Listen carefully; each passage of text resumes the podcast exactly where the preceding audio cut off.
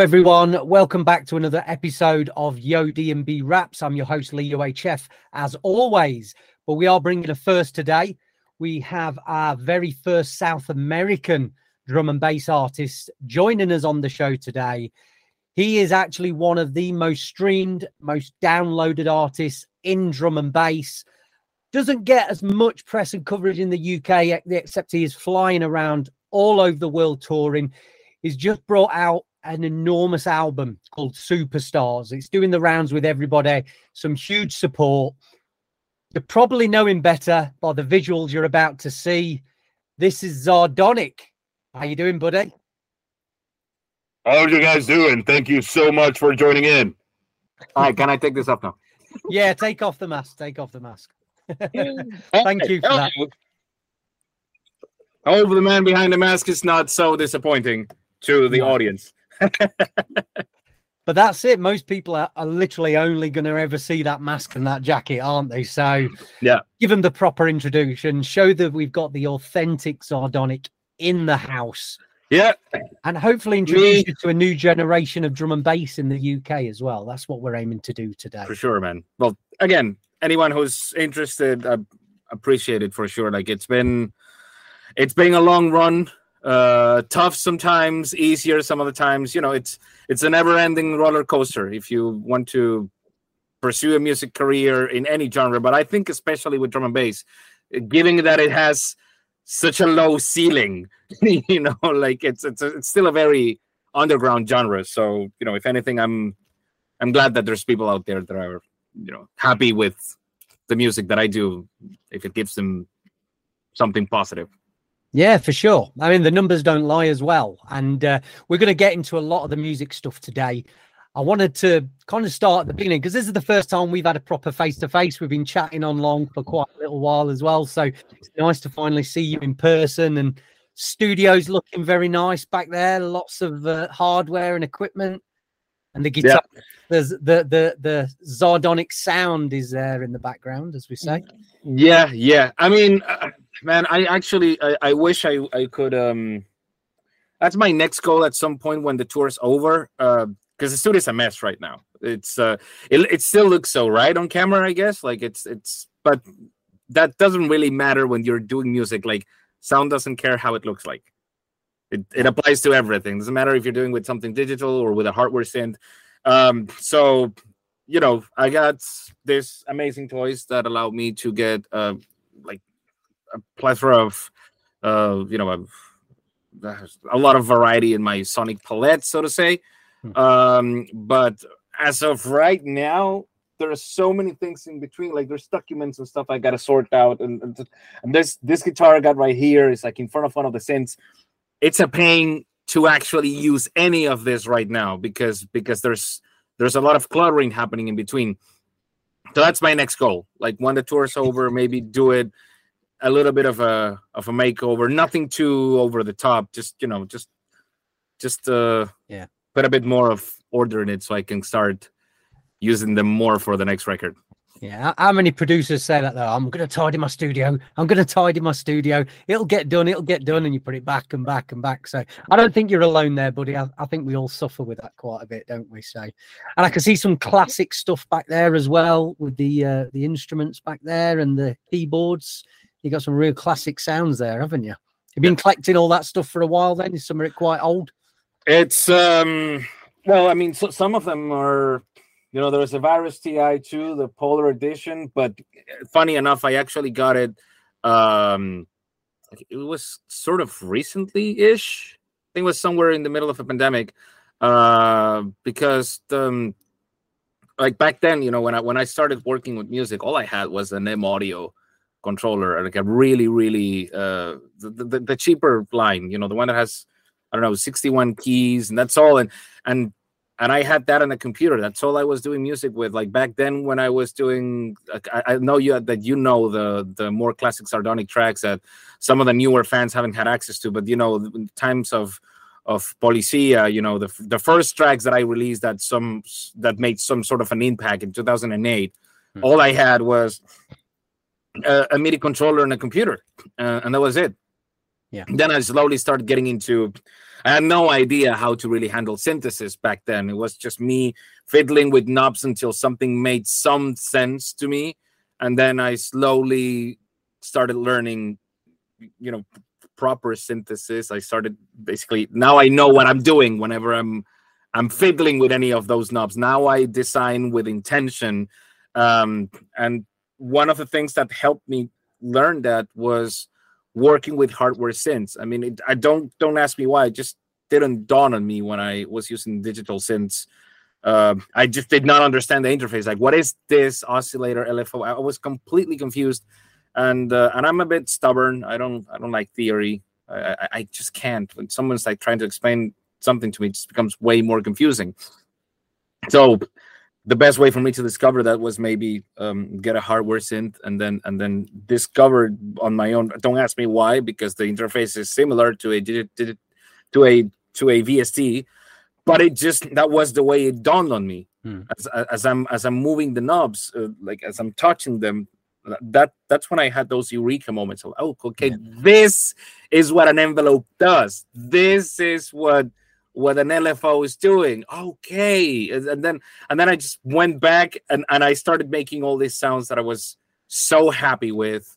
And and eventually that turned into me actually working on factory presets for Arturia, for GForce software, uh, which is something that I never really saw myself doing. I was just I, I never thought of myself to, to be capable of doing any of that. And then people started to actually like ask me, hey, we like that sound. Like, would you like to to do some presets for us. And, and then you know it's it started getting more and more and more. And, and now i'm you know it's a never ending rabbit hole. That's why you now see all these synths because it's yeah. it's, it's like now i want to um I, I feel i feel like like now i know what to do with the synths.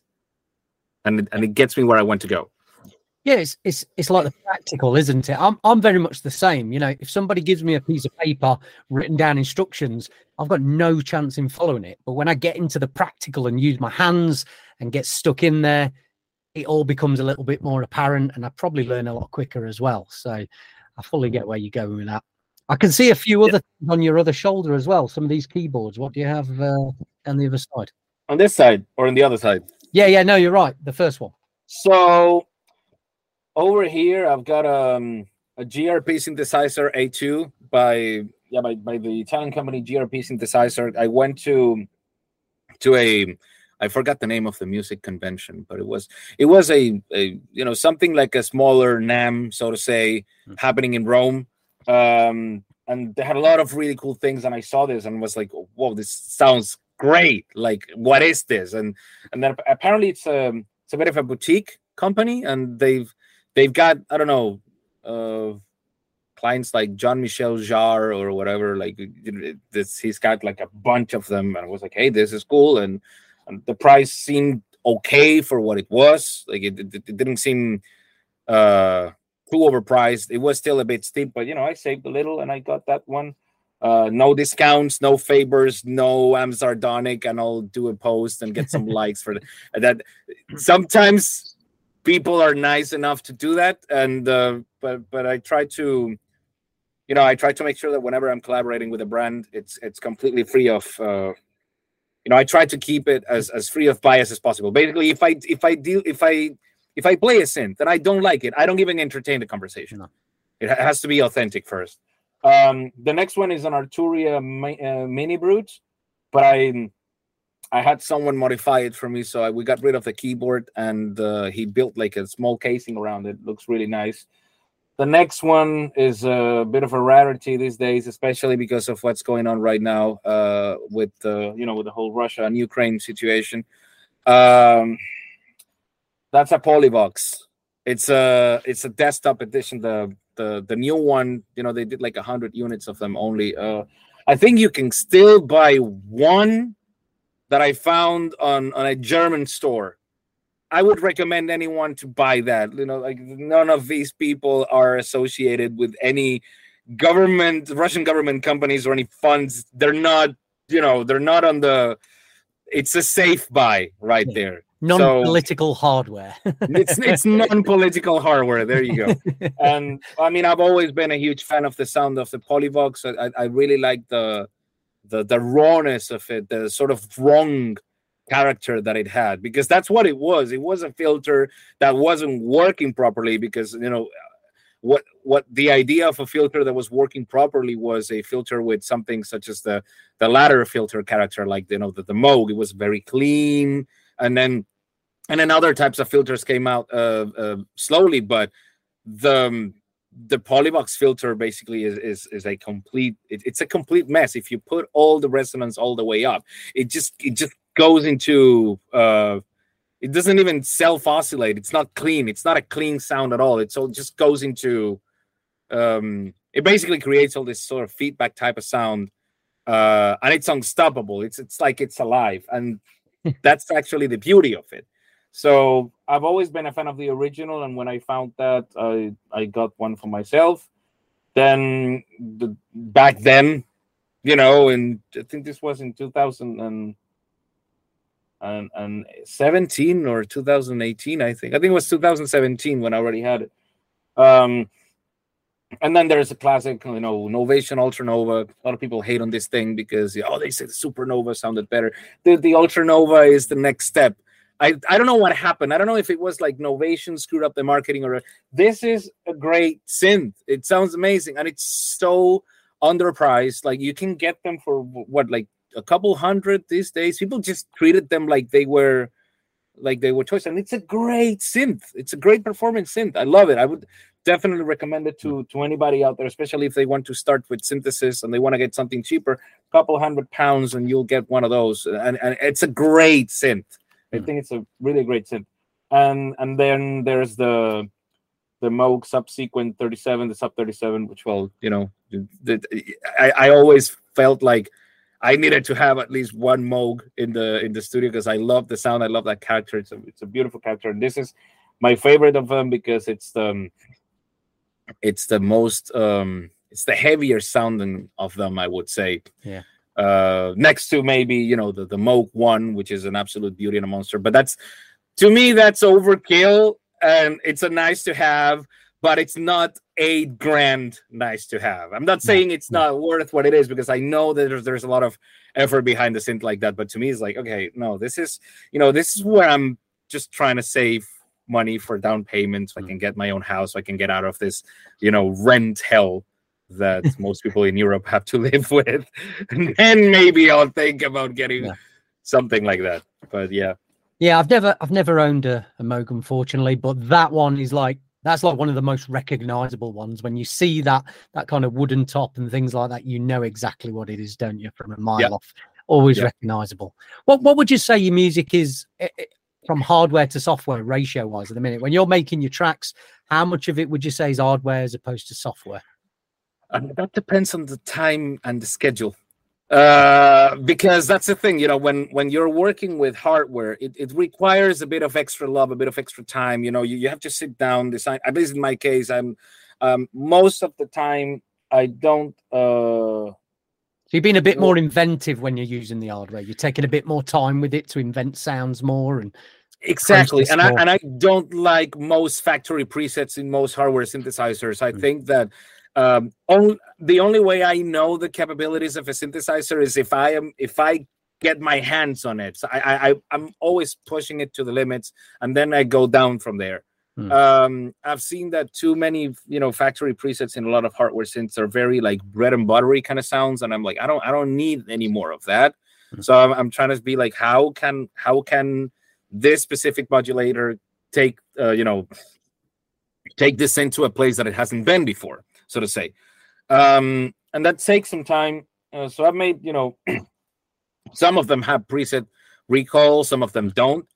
Uh, so I try to, I try to use the, you know, the, I try to design presets as much as I can, and if it's, and if it there's no, if there's no preset recall, then, well, uh, that means that you got to sit down and you do something and you record it, and that's it. Yeah, it's gone. It's the beauty of it. So, you know, it, it does require a bit more time. Uh, so what I do is I try to create some sort of, um, let's say some sort of sample packs, uh, something that I can, that I can then take into the DAW. like I'll take a day or two just just fiddling with sound. Sometimes it's just experimental. Sometimes it's intentional. Like I'm gonna make some some bass here, and, and this preset's good, and this is this would make a great pad. This is an, a noise that I like. This I, I'm getting some loops from here, and then I create those packs, and I take those sounds then into into well, whatever projects I'm working on if they work, and if they don't, then I'm using for something else later. Um, that's also well, that's something that I started to do as well uh, in in the early 2010s because because I realized I I wanted to have more of my own personal sound, even if it meant you know not knowing too much or fiddling around. But I but I, it just took me more time, of course, because I didn't know what I know now about synthesis. But I wanted to find sounds that would just make sense to to my ears and to my style. So I had already done the I, I had already a similar approach when I was working with with VSTs. Uh, but now that I have now that I have more intention when I'm when my when, when my hand reaches the knob, um, it's a bit faster. But I but then I found out that it's just it's so much faster to work with VSTs and so much more convenient, you know, because you don't have one synth, you can have a copy of it and just many copies of it as your computer can handle. So it's definitely a benefit. So that's why I'm not very you know, whenever I have to like pick a team, I'm out. Hmm. A team red and team blue, and let's all kill each other because I like analog synths and you like digital synths. That's retarded. I hate it. It's a part of, of the human experience that I absolutely uh, abhor. oh yeah, you give you know. somebody an internet connection, they're going to show their opinion, aren't they? That's that's always going to be the case. So you're, you're going to find plenty of those arguments on there. Yeah, but you know, I mean, I think it's completely fine to have an opinion. I'm just saying, it's, you know, manners, man. It's that simple. Just yeah. having a little bit of, of uh, and I'm, I'm not saying I'm probably also not like the, the the best mannered guy out there, but I think there are ways to. You could also have great manners and be a total dick. You know, you, you could you could still be a gentleman about the way you insult somebody, yeah. but I'm, well, all, I'm... all of these discussions are always going to be a lot different in person as well, aren't they? Like I said, you you give somebody an internet connection and it's, it's completely different. That barrier where you're talking to your screen, manners goes out the window.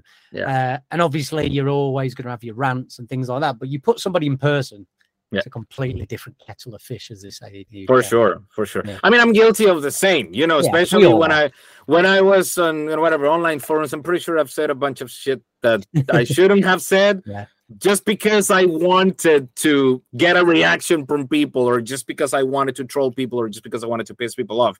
And then you look back and you're like, man, that was so unnecessary.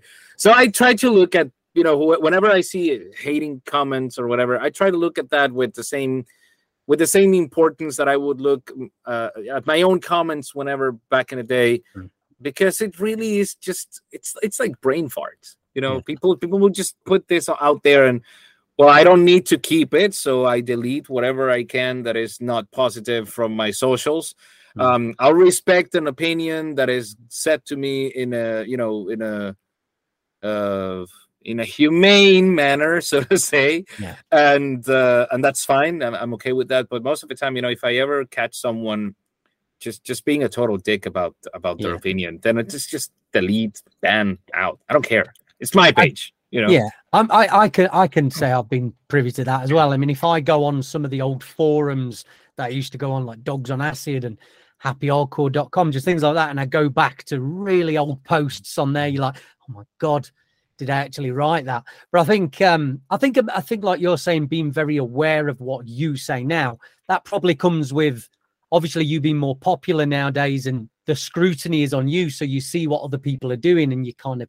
you probably get a little bit more wise to that and how you should react from now on because you see the bad way you're doing it don't you yeah but at the same time uh, it also i think it i think that's not i think we're not free in that regard. No i think uh, that we are going too much to the other extreme you know we, we can't go from being completely unhinged and then say all sorts of, of all sorts of mean things to to the other way you know uh as an episode i forgot the name of it but it's a very key episode that i watched when i you, you probably watched series? black mirror yes yes yes yes I, I forgot what was the episode where you know where the, basically whole all of society is is um meshed, so to say, like regulated by the amount Oh, of yeah. social score that you have. You get a social goal. They, I think they got this uh, running in actually China at the minute as well. There's kind of like a Oh social no no no! goal. Make no mistake. This is running in the entire planet. As long as the thing is, maybe in China it's a bit more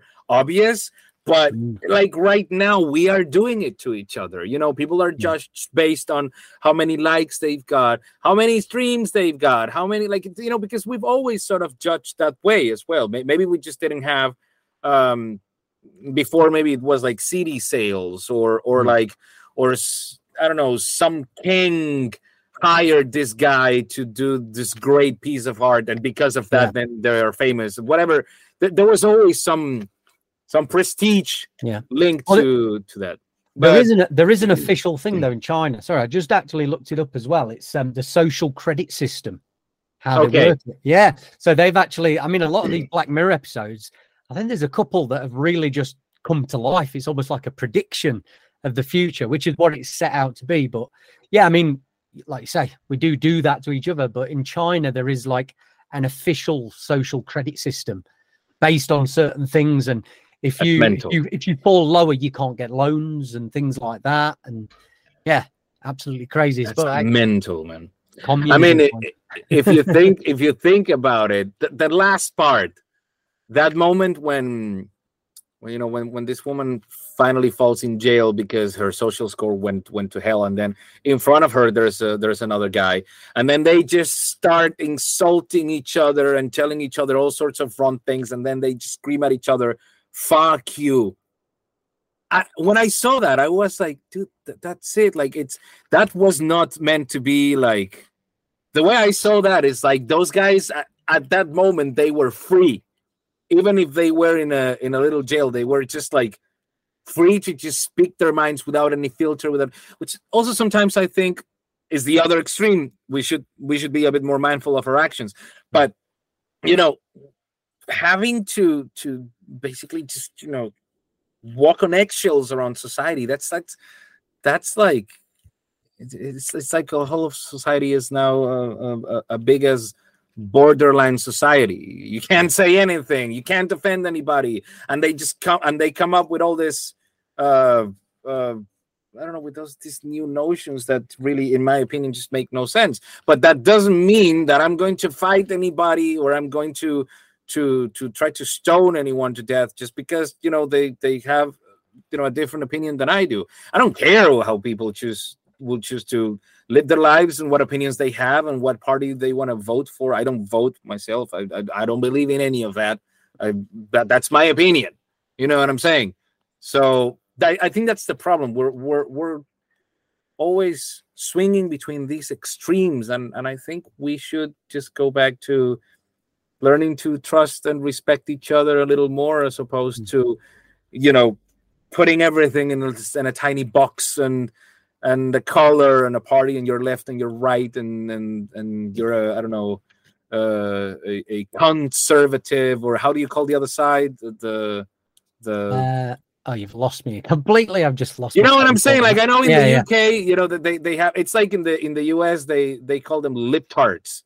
Yeah, liberal, Why? liberal, liberal. Yeah, they're liberals, and then they call them lip tarts, and then the conservatives are the conservatives. Like that's it, and that's the end of the discussion. There's no point in sitting down and figuring out like how all these differing opinions can meet, and Mm. but that's always that's always been a big thing in my life. Don't ask me why. I've, I've been it's almost almost like a passion obsession of mine to to try to find people that would very unlikely be friends and just figure out what the things in common are because we have to live with each other whether we like it or not. I think I think that's a big American thing as well, isn't it? As conservative and, and liberal, for some reason, they almost will not even associate with each other. Like the, you, I've seen people that won't get into relationships when they find out their political beliefs and things like that. I've I've seen a lot of that online. It is crazy, isn't it? See, I mean, Yeah. You you're always going to have a difference of opinion or belief, but just because you fall into one of these two factors, you cannot be with that other person. It's it's almost like a like like like it used to be in racial things as well, isn't it? In Europe, Yeah. it's, it's kind of a similar similar thing, you know. But we're going on a going on a tangent with that there a little bit. Yeah, my bad. Maybe Feel free to bring it back. That's all right. But we we- yeah, we'll bring it back in. I mean, something very relevant as well because I wanted to talk about cultural differences because obviously you're from Venezuela, and I'm gonna I'm gonna put the uh, elephant in the room out there. The first time we spoke about this, I was like, "Oh right, you're from Brazil." I was like, "Is Venezuela in Brazil?" And you're like, "Lee, what the fuck are you talking about?" But my listen, right? I I was I was even dating a Brazilian girl once, and um, I used to think the same thing, and she never pulled me on it. You're the first person to pull me on this. But where this actually comes from, I wanted to explain myself. When you look at a map, a world map, the, when you look at South America in big bold letters, it doesn't say South America; it says Brazil.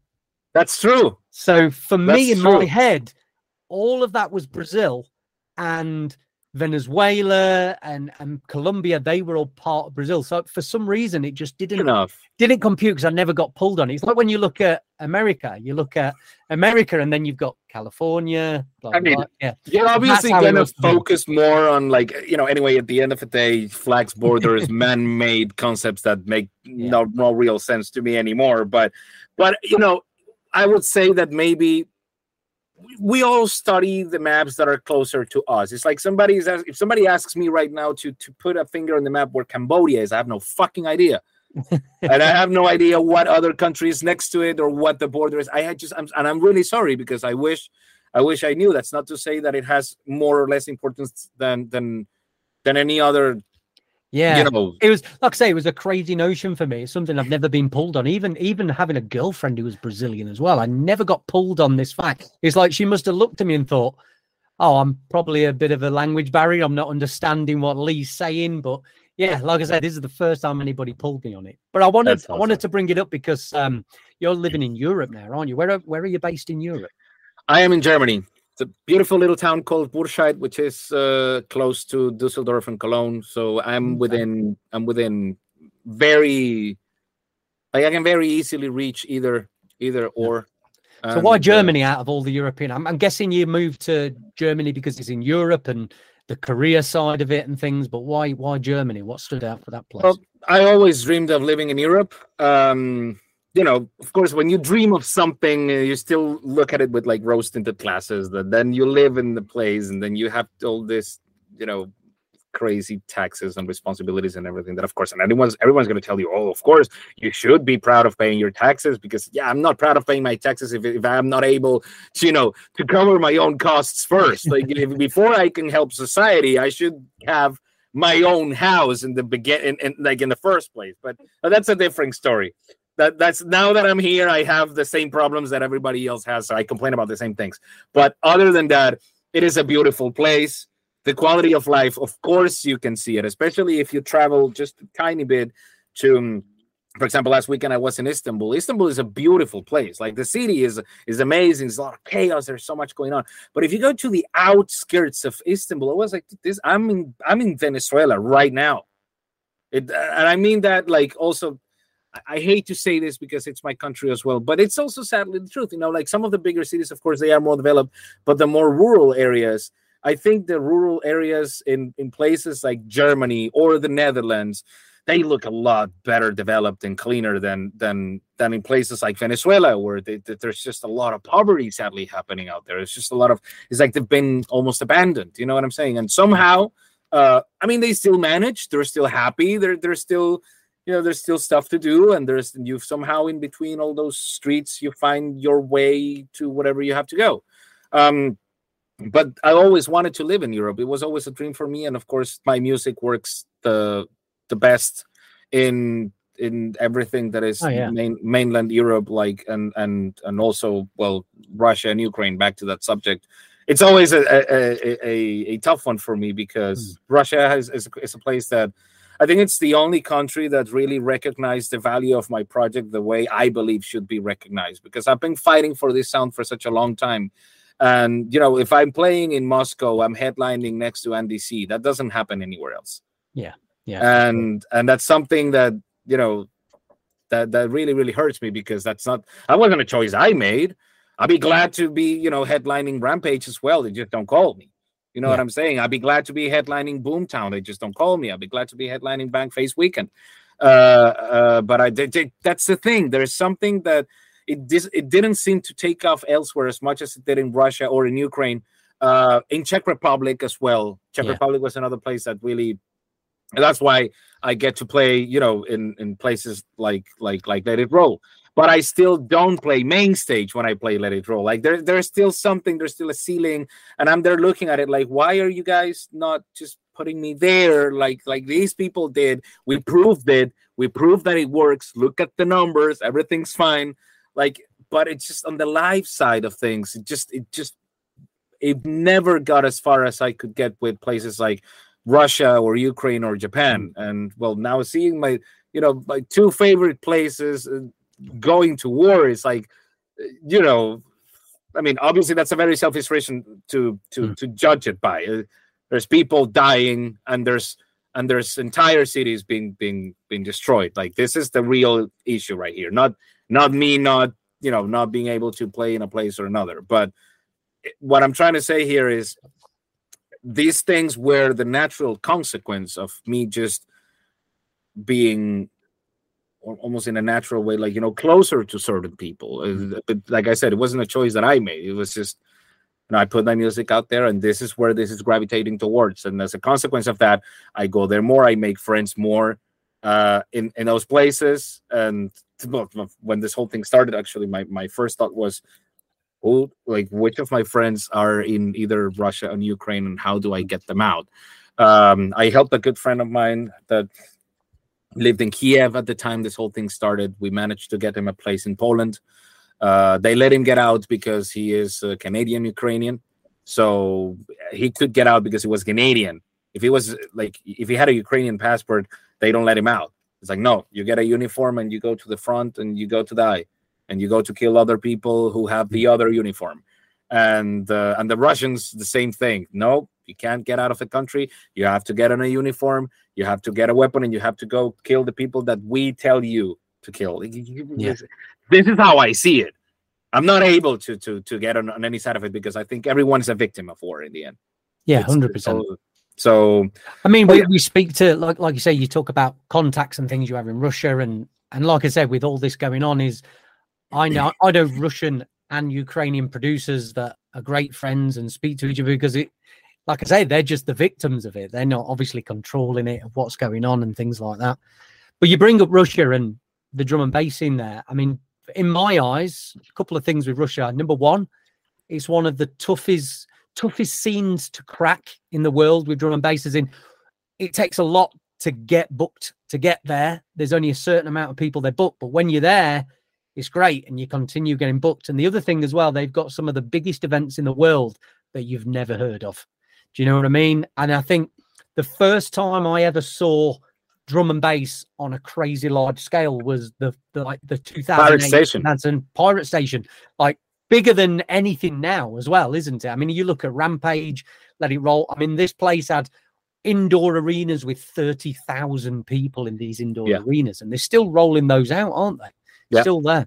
And I think yeah, even sure. some of some of the artists are still the same artists from 2008 as well. I mean, DJ SS he's still over there all the time. Do you know what I mean? But you rarely yeah. you rarely see some of the big new breed over there. They've kind of stuck with with the artists that they know from the early noughties and things like that, haven't they? It's it's that's just said. It's a tough scene to crack.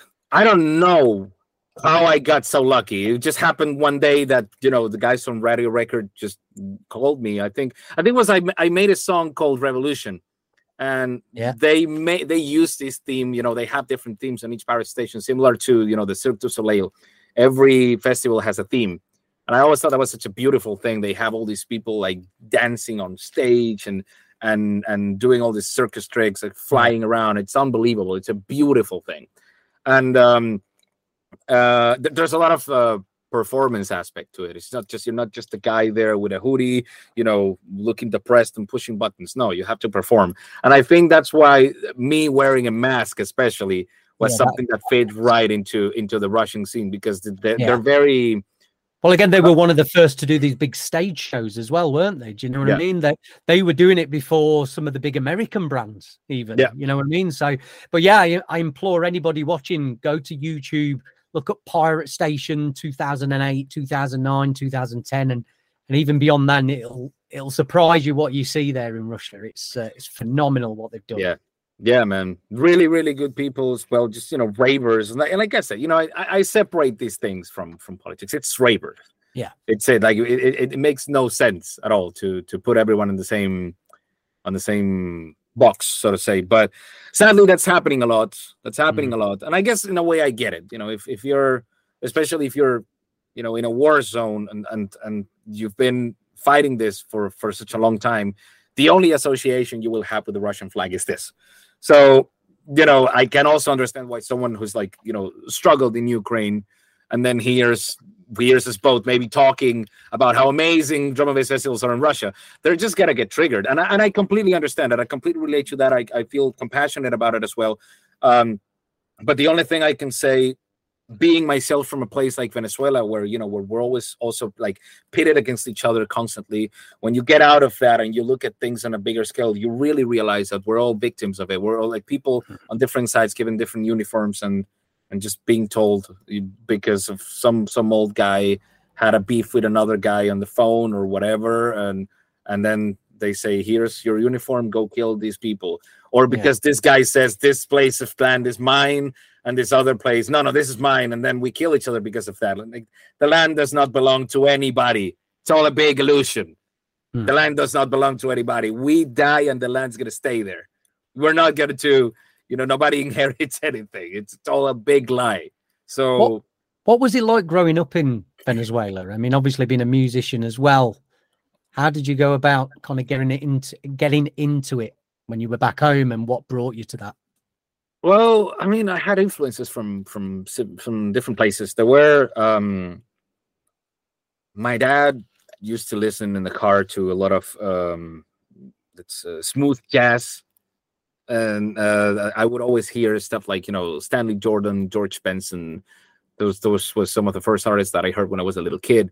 Uh Larry Carlton um and they also played a lot of classical music like four seasons by vivaldi that was the kind of stuff that my parents would always play in the car and um pink floyd as well my dad loved pink floyd and i slowly started getting all these little influences you know and then- i met i don't know then i heard music on the radio back then. Thankfully it was the 90s and i think music on the radio was great in the 90s uh you know you had i don't know Nirvana, Metallica, uh, Pantera in some cases, but you know it was mostly Nirvana and Metallica who made it to like the the, the top radio, especially especially in, in Venezuela. I would say like there were some bands that maybe were a bit too much for the radio, but but there was a lot more space for rock and metal.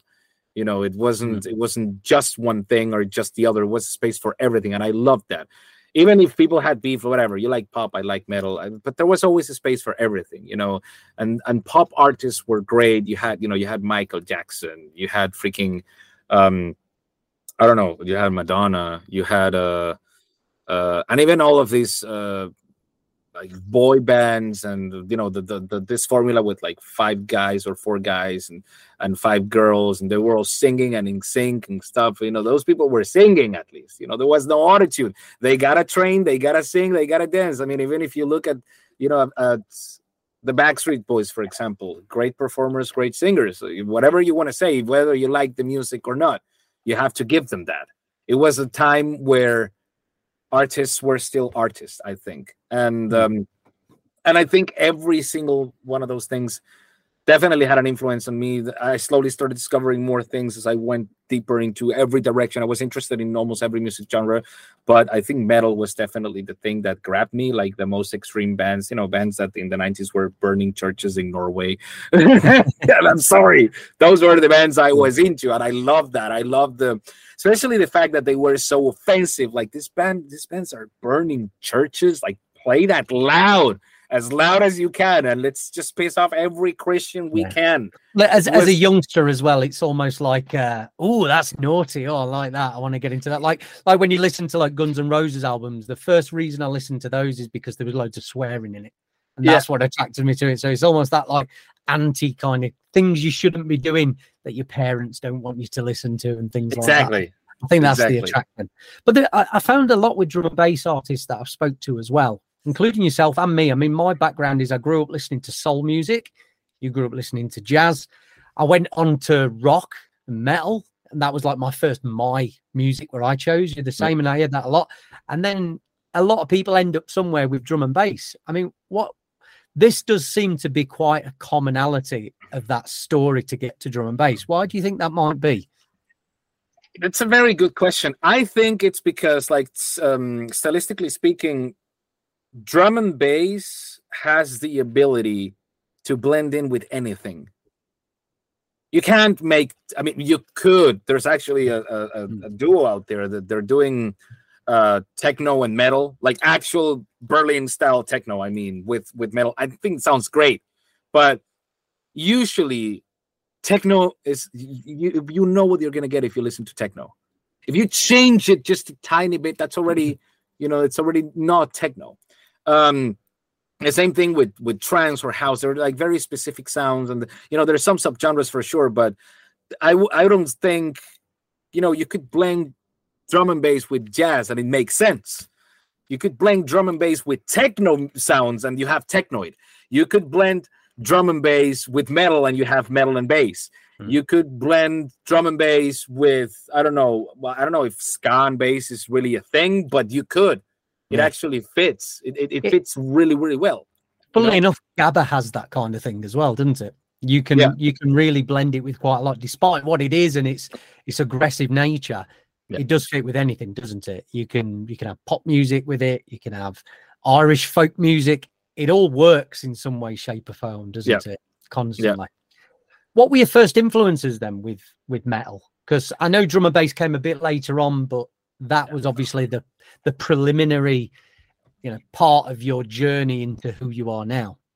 Uh well, I mean, some of the first bands that I heard, of course, like the usual suspects, you know, Metallica, Sepultura, uh, the you know the, the the bands that were, I would say, back in the day, the most influential ones. Um, the, um, the like basically a, a lot of people were, a lot of the bands, a lot of genres that happened in metal, um, derived from from the sound that Metallica, Sepultura was doing. Uh, um, I can even compare albums like next to each other and be like, oh yeah, that's from Metallica, that's from Sepultura, that that, that sort of thing. Like that, that- I think they Metallica and Sepultura were some of the most, oh, and, and Black Sabbath, of course, and all of the classic, like the, the the first metal band, so to say, the first hard rock heavy metal band, so to say. There was always something that came from from from from something before, Mm. and uh, those were the first bands that I listened to. But I had this. There was an element of fear that I discovered in in black metal. I mean, these days you just realize it's just a bunch of old men just looking a little bit too much like they are larping.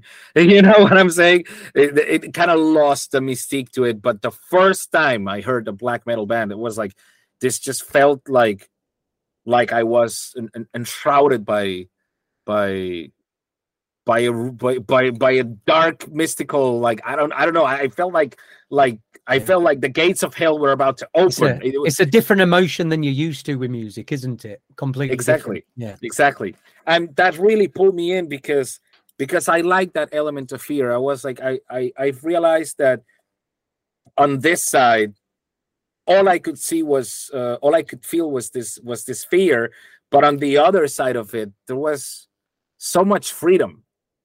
You know and that's something that i think was um in my opinion really important about black metal as a genre. Black metal was just as wrong as and offensive as it could get. And then there was you know death metal gore metal gore grind which was basically you know you had pictures of of someone's actual gods or or like brujeria brujeria you know um the first album the matando gueros one with, which is which is it's a totally wrong title to have on, on any album. That's literally means gueros is like a like a derogative. It's a racist word to, to call someone white in the us basically.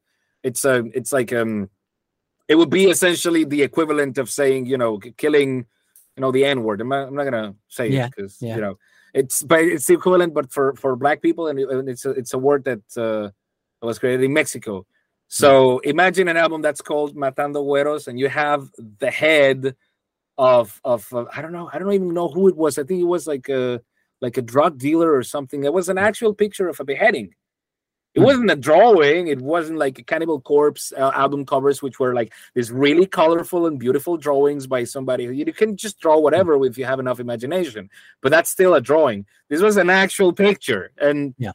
and the the fact that it just became that I was just so extreme and so wrong, it it really attracted me because on the other side of fear there was this this newfound freedom because at the end of the day we realized well at the end at the end it's just maybe it's wrong Yeah. but it really is a picture it's just a bunch of people screaming a bunch of stuff and maybe Mm. they're just trying to rile some people up and i love that and i and i and i was uh, you know i relished in that Mm. and um and then slowly i went into other genres as well when drum and bass.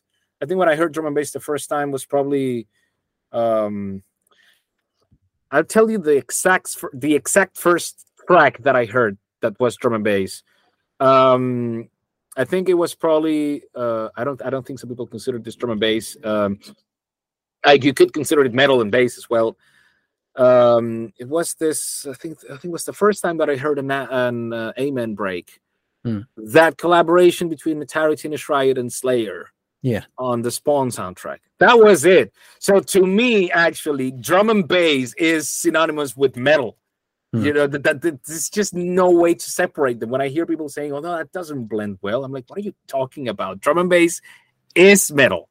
Well, And you- it- and- It Yeah. perfectly merges at the at the most aggressive end of each spectrum. It that's when I think it merges the best, doesn't it? I mean, we look at like I say some of your early stuff, and then maybe what started Neurofunk, like the dark step sound, current value, things like that. You know, the really heavy stuff. That's when it starts to merge.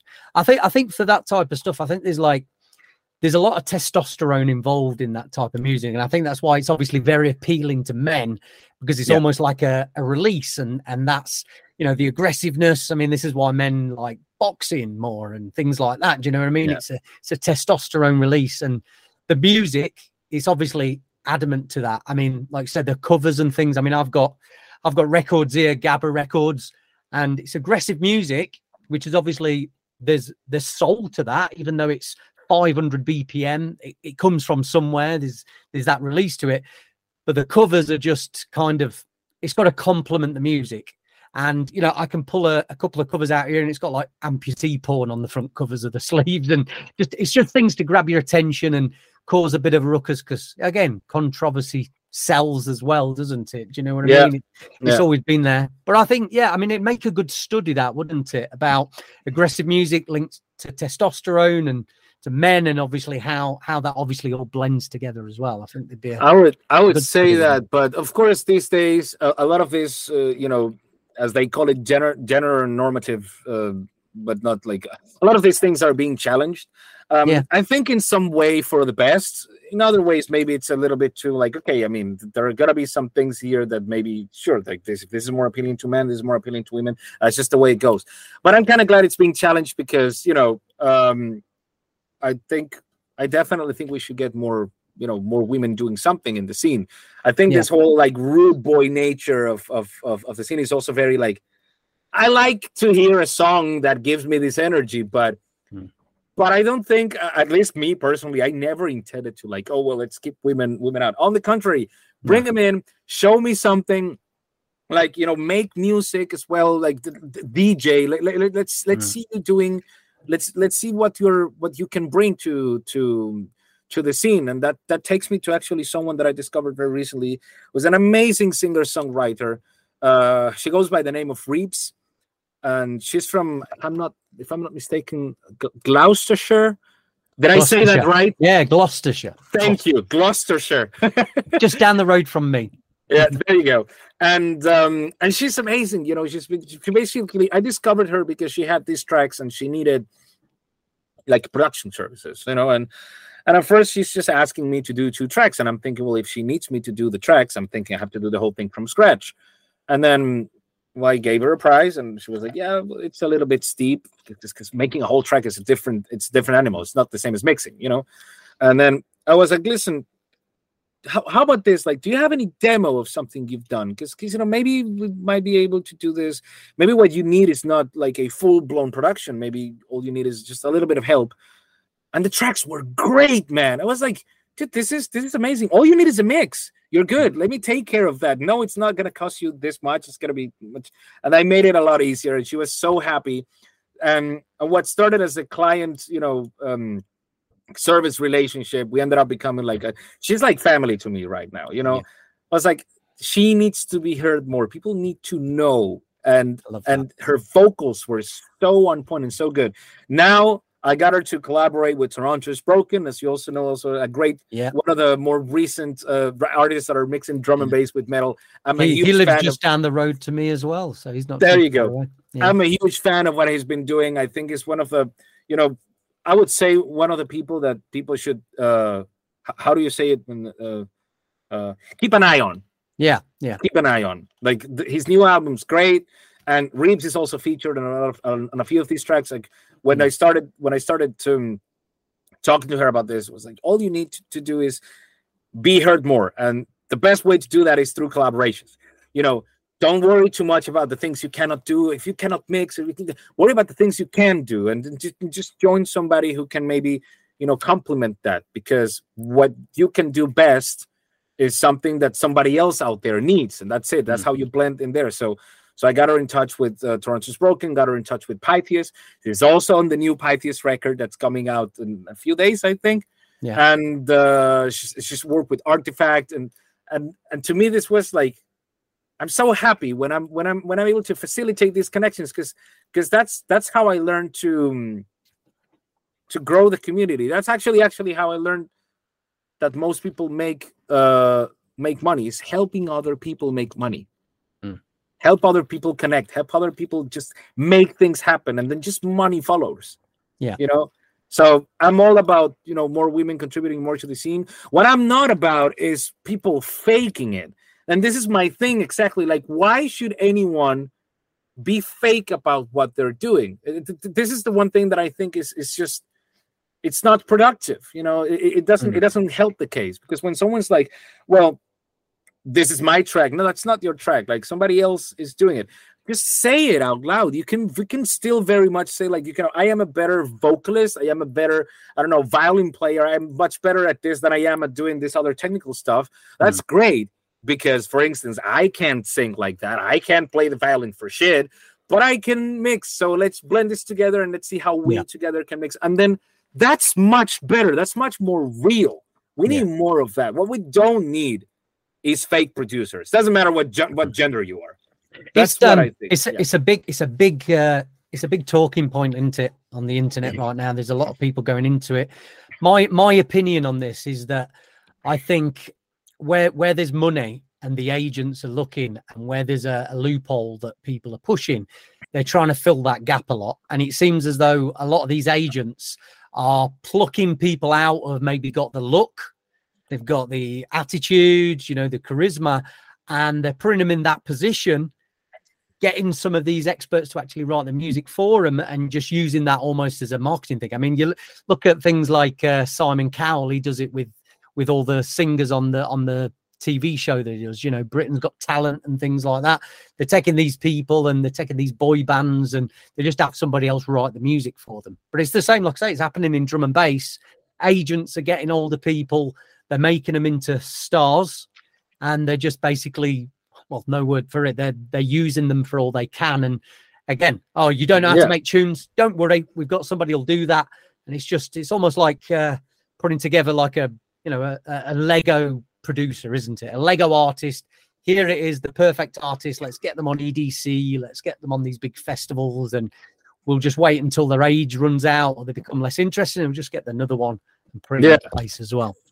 Yeah, I, I do blame it on on the agencies more because I mean, if you're young and somebody comes to you and says, "We're going to make you famous," here's a bunch of money there's not many people going to turn that down, is there, as well? Yeah, I mean? and, and, I think people should be really careful about that because it's incredible how they screw people over in the end. You know, mm, they yeah. get the right to fame, and then in the end, all these people are getting the the the most, uh, you know, the majority of the percentage of uh, of um, of the music, so to say. Uh, but that's also like, in a way that's kind of like they kind of shoot themselves in the foot when they allow other people to do everything for them. Yeah. Because how how can an artist that doesn't do anything come and claim, oh, I want like, but, but those that's my music. I want a bigger share of the royalties. They're gonna say, no, that's not your music.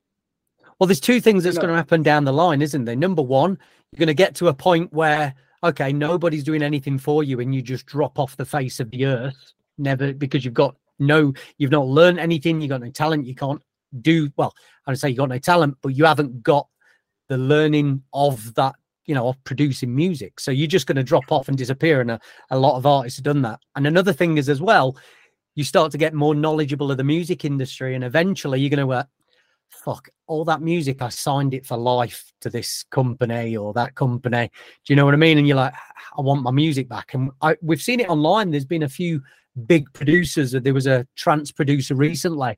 He set up a gofundme to try and get people to donate money so he could buy all his back catalogue back that was actually owned by some big record labels to own it. Because it it is apparent when you've been in the industry like 20 years you Yeah. do want to own your old music don't you? You want to come back to that and have your legacy Well, I, so I wouldn't well. I wouldn't mind having a label that you know owns the music as long as it's a fair label. I am Yeah. happy and thankful that I am signed to a label that has treated me very fairly. They helped me a lot, and uh, now of course the deal is changing a little bit more because because my situation also changed. Like when they signed me first, they were taking a bigger chunk of the royalties, but they were also giving me a, a generous advance, which I used to get out of Venezuela you know that's that was my ticket out of the country to be able to go live in the states and i struggled a bit there but i just kept pushing forward and then it brought me here and i kept pushing forward and here i am with a with a room full of synths you know? Uh, that now the next step would be of course you know owning your own place. That i mean that's I, I know that these prices are ridiculous but there's always a way there's always you know you gotta probably maybe look elsewhere but that's a situation that changed for me in the beginning all I wanted was to get out, and they helped me. So I'm also I try to be a thankful guy. You know, a a, a how to say a. I cannot forget what they did for me. So so I'm, I'm also like, I also think the oth- there's there's the other side to this, which is artists not remembering that labels do help. Labels are not necessarily always these evil people, corporations that are just no and sure. some people are definitely used uh and there's definitely some evil people out there. We got to watch for them. But monarch music group is a very good label in this regard. It's a fair label. The way they you know the Mm. the way they they treat their artists is good. If something works it works. And if it doesn't work then it doesn't and it's fine. And they don't need to you know they, they don't need to to try any harder. Uh, but if something is working they really really get behind it. And they they got behind my music for for as long as i've been signed to them. I just finished my third record the superstars record. Is a third record and a three record deal exclusive record deal. And uh, we decided to keep doing more.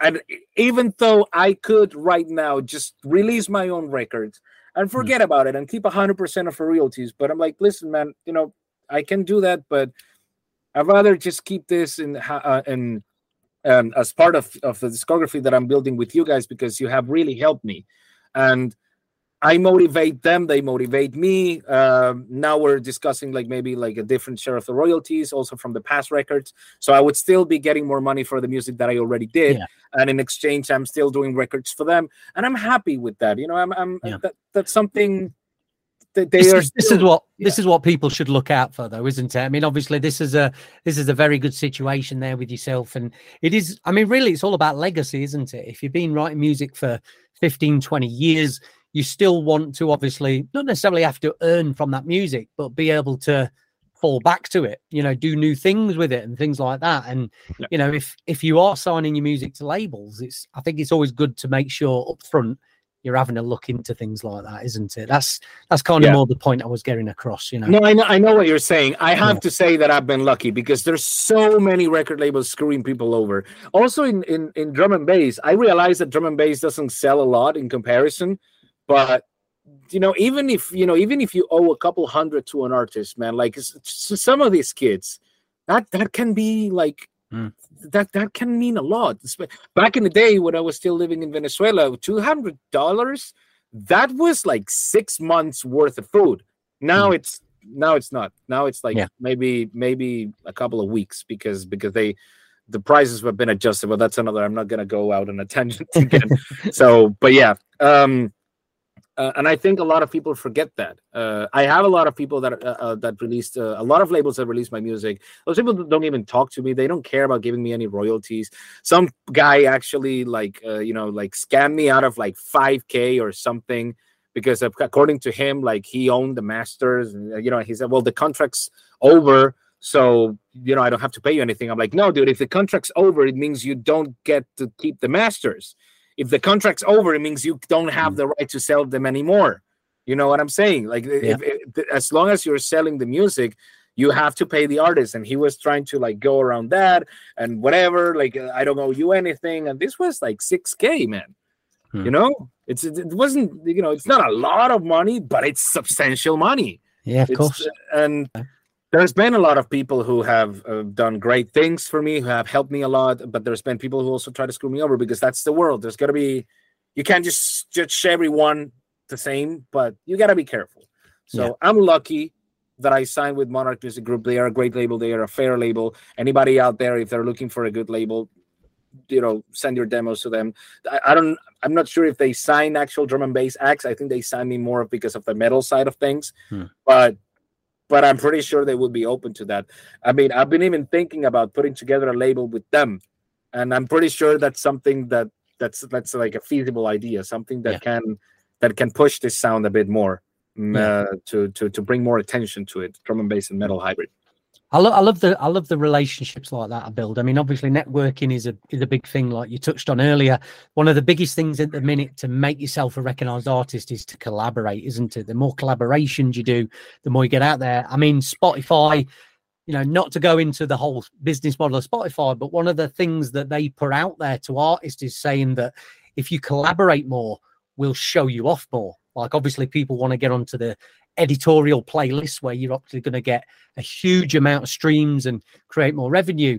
They actually look for people collaborating more so to actually show that off as well and reach more audience. I mean, you're obviously you you you're very in tune with reaching different audiences. You've you've combined metal, you've combined drum and bass, and, and something else I did want to talk about as well because I'm a I'm a big MMA fan. I love martial arts. I have done for years. I've done it myself. So I want to talk to you a bit about that. But you had a track, obviously, with Mike Ruckus, didn't you? Bring it on, and I believe it was used for uh, World Series of Fighting, wasn't it? How on earth did that come about? Are you a big MMA fan to start with, and, and it came from that, or? I'm gonna go ahead and disappoint you by saying that no, I'm not. I, I, I it's cringe for me. I see these people beating the crap out of each other, and all I'm thinking is like, why? You know, that's too much testosterone for me. But I know that it really, you know, it, it, it I mean, it's um, it's something that has a very, very big fan base. It's another um, audience for you as well, isn't it? That's another big audience. And I'm glad, you know, if if if my music is motivating anybody for whatever, you know, I mean, as long as it's not like you know hate crimes or anything like that, but you know, if it, if it's that that's that's a valid um it's a valid career it's a valid way to to you know to go about life you know and and and that's that's good. If people want to show off their physical prowess like that and they feel that the music that i'm doing fits that then why the hell not? Um, the way that happened was actually because of my former manager james jetta who's someone that i am very very thankful for uh, someone that i learned a lot from. He's also from the us um, he was the one who made that connection happen. Like he he was he was not very in tune with the mm. drum and bass side of things there were a lot of things that sadly and it was also part of the reason why we had to like uh, you know split ways but was that when you were in the usa as well then when you were yeah when and it was when i was living in the yeah. us uh, but there was something that he was really good at doing and that was creating opportunities out of thin air like I, I just from one moment to the next he would see this whole project. He's he was really invested in it. He's like this is thick. He looked at the mask. He listened to bring back the glory. But when he listens to bring back the glory the first thing he's thinking is mma hmm. and i'm like i'm here thinking video games and uh, you know but that, that was the thing. Like we were just in a way we were different people, but in a, in we also had very different. Um, in some cases, in some things, we had also a difference of political opinions, but I never let that tarnish our friendship because I because as I said, like to me, it's like uh people have to learn to respect each other even if they cannot meet eye to eye all, all the time. Uh and that that you know, thanks to that we we were able to keep a, a long lasting friendship and he was the one who made that connection because on that side of things you know is he was the more testosterone guy i'm a bit more of, of a nerd you know what i'm saying? Somewhere in between. And a nerd maybe with a mask that looks like it has a lot of testosterone yeah and he probably and, had the connections already then didn't he with with obviously the mma circuit and things like that. But yeah what a yeah and what a great nbc sports and all these Yeah. people. So thanks to that we got there and also thanks to him we got on tnt for uh, all elite wrestling Ah, right. Um, I didn't know yeah. that one. Yeah, that passed me in the research. Okay, so that's a bit more recent as well then. Yeah, that was a that was a bit more recent, and uh, yeah, he he had a lot of great connections in that in that world. I also met a we we were a lot in Las Vegas. There was a lot of you know a lot of people that I met there that, and it was like wow, like freaking uh, I don't know Steven Tyler just walking by and he's just saying hello, and I'm like, what the hell? Like he, he had a lot of really good connections, um, and you know he helped as much as I could and as he could. Um, until I just decided to take uh, to take back the reins because, especially because I was living here in Europe, I realized that uh, the the way the music was evolving and the way the goals were were being reached was was a little bit different.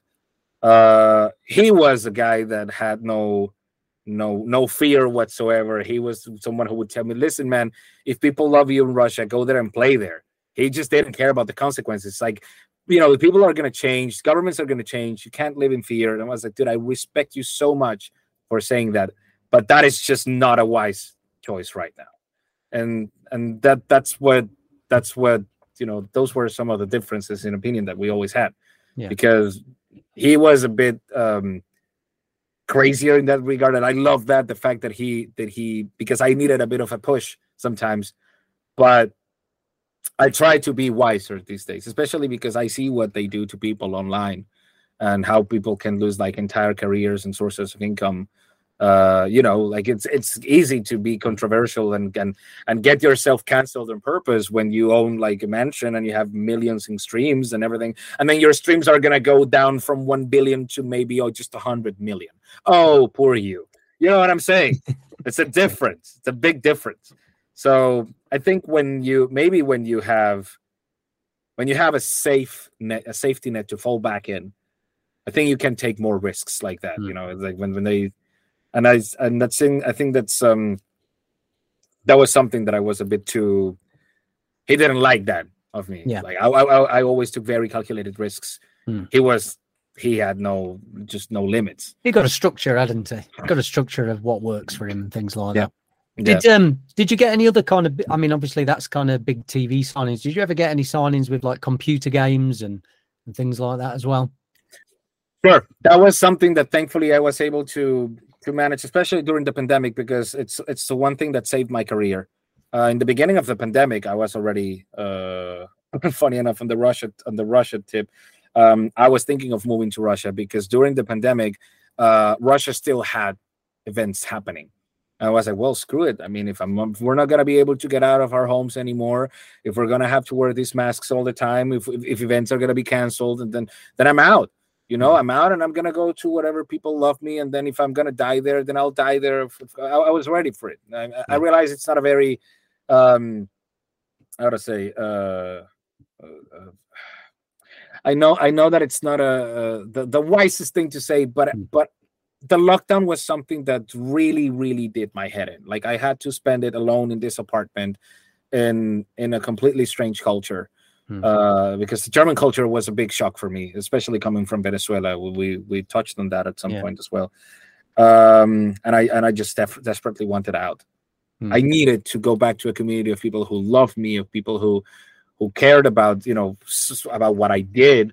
Did you go Uh, back home then? Did you go back home during the No, no, no, no, no. I stayed here because I was hired by Superhot Team to do the soundtrack of the of the continuation of the sequel of um of the Superhot game, which is Mhm. Superhot Mind Control Delete. that was the salary of the year basically. Like that, that, that one job was like this saved my career.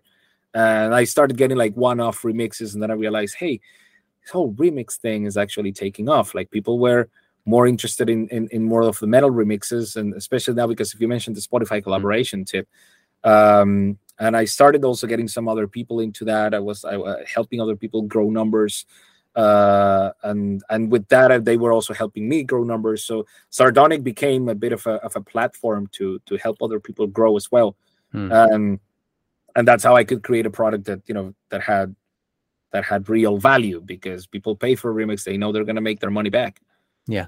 i don't know if it's going to be in two months or 10 years Hmm. but the money always comes back because Yeah. the royalties are always being generated Yeah. so so that was something that saved my career the, the video game industry and these days i've also been working with with with much more uh, projects we i just finished one as we speak and uh, and actually sega just emailed me last uh, like a couple of weeks ago and I was supposed to get on a call with them. Like that, that's that's the level of clients I'm getting in the video game industry, and I'm and I'm just here like, how the hell did this happen? So Zardonic meets Sonic the Hedgehog. That's next. that'd be amazing. yeah, I'm, I'm already seeing this. I'm imagining it. Like imagine like a, a Sonic blue character, spikes. Blue yeah, with big Sonic. blue spikes. yeah. Well, I, I don't, I don't know which game is gonna be yet because um we haven't discussed this yet.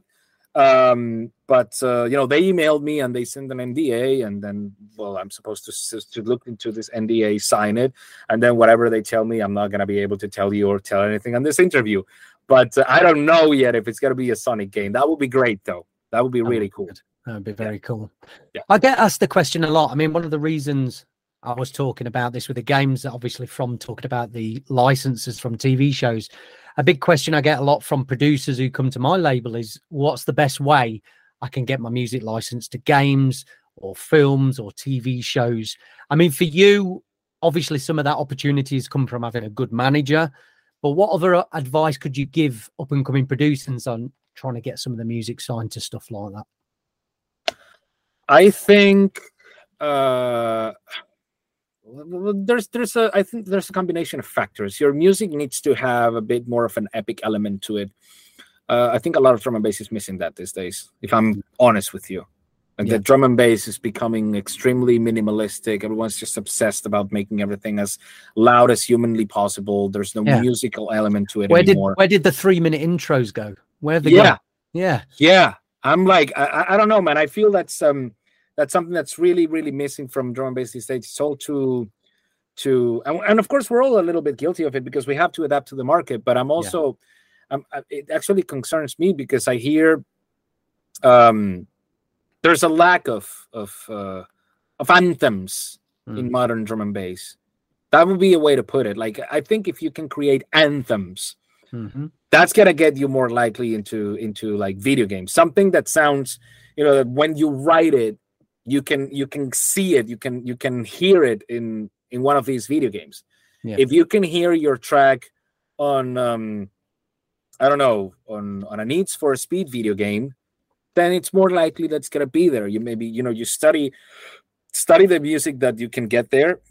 Um and also the one thing is also getting music licensed music that you've already done. Another thing is composing music for video games. I've, I've done both when you're composing music for video games that's a completely different animal Yeah. like it's it's about the game it's not about your music Yeah. it's not about like you know i'm not gonna force drum and bass into a game like superhot it was actually there's no drum and bass in that soundtrack except for like a remix that i did just for just for shits and giggles and uh, it's like a bonus track it's not really in the game so th- those are two different things. If somebody wants to compose for video games, I would definitely try to think in terms more of telling a story with your with your track, as opposed to trying to get a sick drop or uh, you know a a loud snare or or a track that sounds like as inhumanly loud as possible. That's not what it is about. It's about telling a story.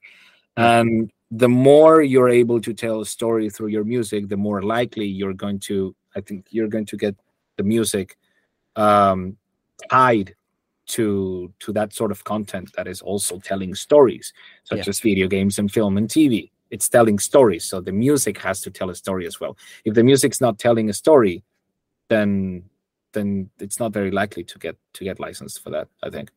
Yeah. Well, you, you've had, I mean, probably one of the biggest back catalogues I've seen in drum and bass. And I was, um, I mean, I know where my beginnings were with finding you, and we'll come to that in a minute. But I did notice that one of your official first releases was an actual album, wasn't it? It wasn't a single, it wasn't a, on an EP of various artists. It's 2004. I believe you had, uh, I've actually noted this down because I'd never heard the label VNet Music. So, I mean, that, that was quite bold. That was Oh, quite bold oh. to do an album there, wasn't it, to start with? What made you do that? Come out Okay. first release. First of all, coming from the metal scene, there's no singles in the metal scene. No. You do albums, you do stories, you create concepts. That was something that to me was really important from the beginning. But you know, I'm gonna disappoint you a little here and just say like Venet Music Development was just a net label that I put together with a friend of mine, and he gave me that platform. He gave me the server, he gave me everything Yeah. to be able to put it online. It was the first time I actually had. I mean, you could say it would have, it could have become a um, a full blown label in its own right. But in the beginning, it was just like you know, I didn't know where to upload my music. I didn't know what to do. It was a self-release. It was almost like you've got your own little Bandcamp place kind of thing, I suppose. exactly Yeah. exactly and he he thought it was basically put that together for me and uh, i'm so thankful to him so still to this day we're still very good friends and uh and that album well you know i did what i wanted to do and uh, it was admittedly it was a very if you go through that album and you listen to it you realize like yeah this Mm. is like you know a guy just delving into electronic music it sounds like a lot of demos with some ideas that had a lot of potential Yeah. uh, like for sure I, there were some tracks there that i'm like hey that that that bass line was great, but then the rest of the track isn't. Uh, or then the, the next three tracks are like, yeah, this is just a bit of experimental stuff. But the thing is, drum and bass for me back then, like we're talking, as you said, 2004. I remember some of the first drum and bass tracks that I heard were like, do you remember uh, uh, an act called, I think it was Infiltrator or something like that? Yeah, you a US act. Yeah, Light Fracture, Infiltrator. Light Fracture Dark. Yeah. This yeah, yeah. album was released on mp3.com, if I'm not mistaken. Yeah. Th- that's what to me drum and bass was. It was this like industrial, fast-paced, uh, very uh, sort of like all, all this techie sound, so to say, all, all this, all this. Um, it sounded like like dark sci-fi music, you know, and uh, and I think I was I was trying to do a bit more of that. Then I slowly discovered other stuff like you know like Congo Natty and all of this classic like another which was another place where the drum and bass sound came from, like you know breakbeat jungle and and and and ragga jungle, uh, uh, sorry breakbeat hardcore and and all this like genres that also gave birth to to what drum and bass is. But you know I came from from the darker side of it, and obviously I found I found a home in that darker sounds, like you know the older uh, um, Freak Recordings catalog, Obscene Recordings, Current Value, all that stuff, Oh, like Dylan, like all those guys that to me, I had so much respect for them still, you know. And That, um, that was my opening into drum and bass really around that time. So it's funny you should mention Infiltrator. I've probably not thought of that name for a very long time, but that's again one of the first artists that I come across with you.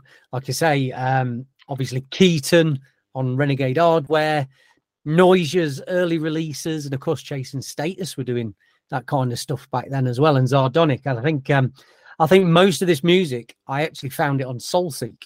That's where I found it. 'cause you go on you go on a, on a tangent and you find new things and new things and it's like that was the discovery discovery period the honeymoon period for me I'm gonna give you a tip here. Like, I mean, these days, honestly, if you can afford it, buy the music because I think we should support each, each other, support the drum and bass economy, whatnot.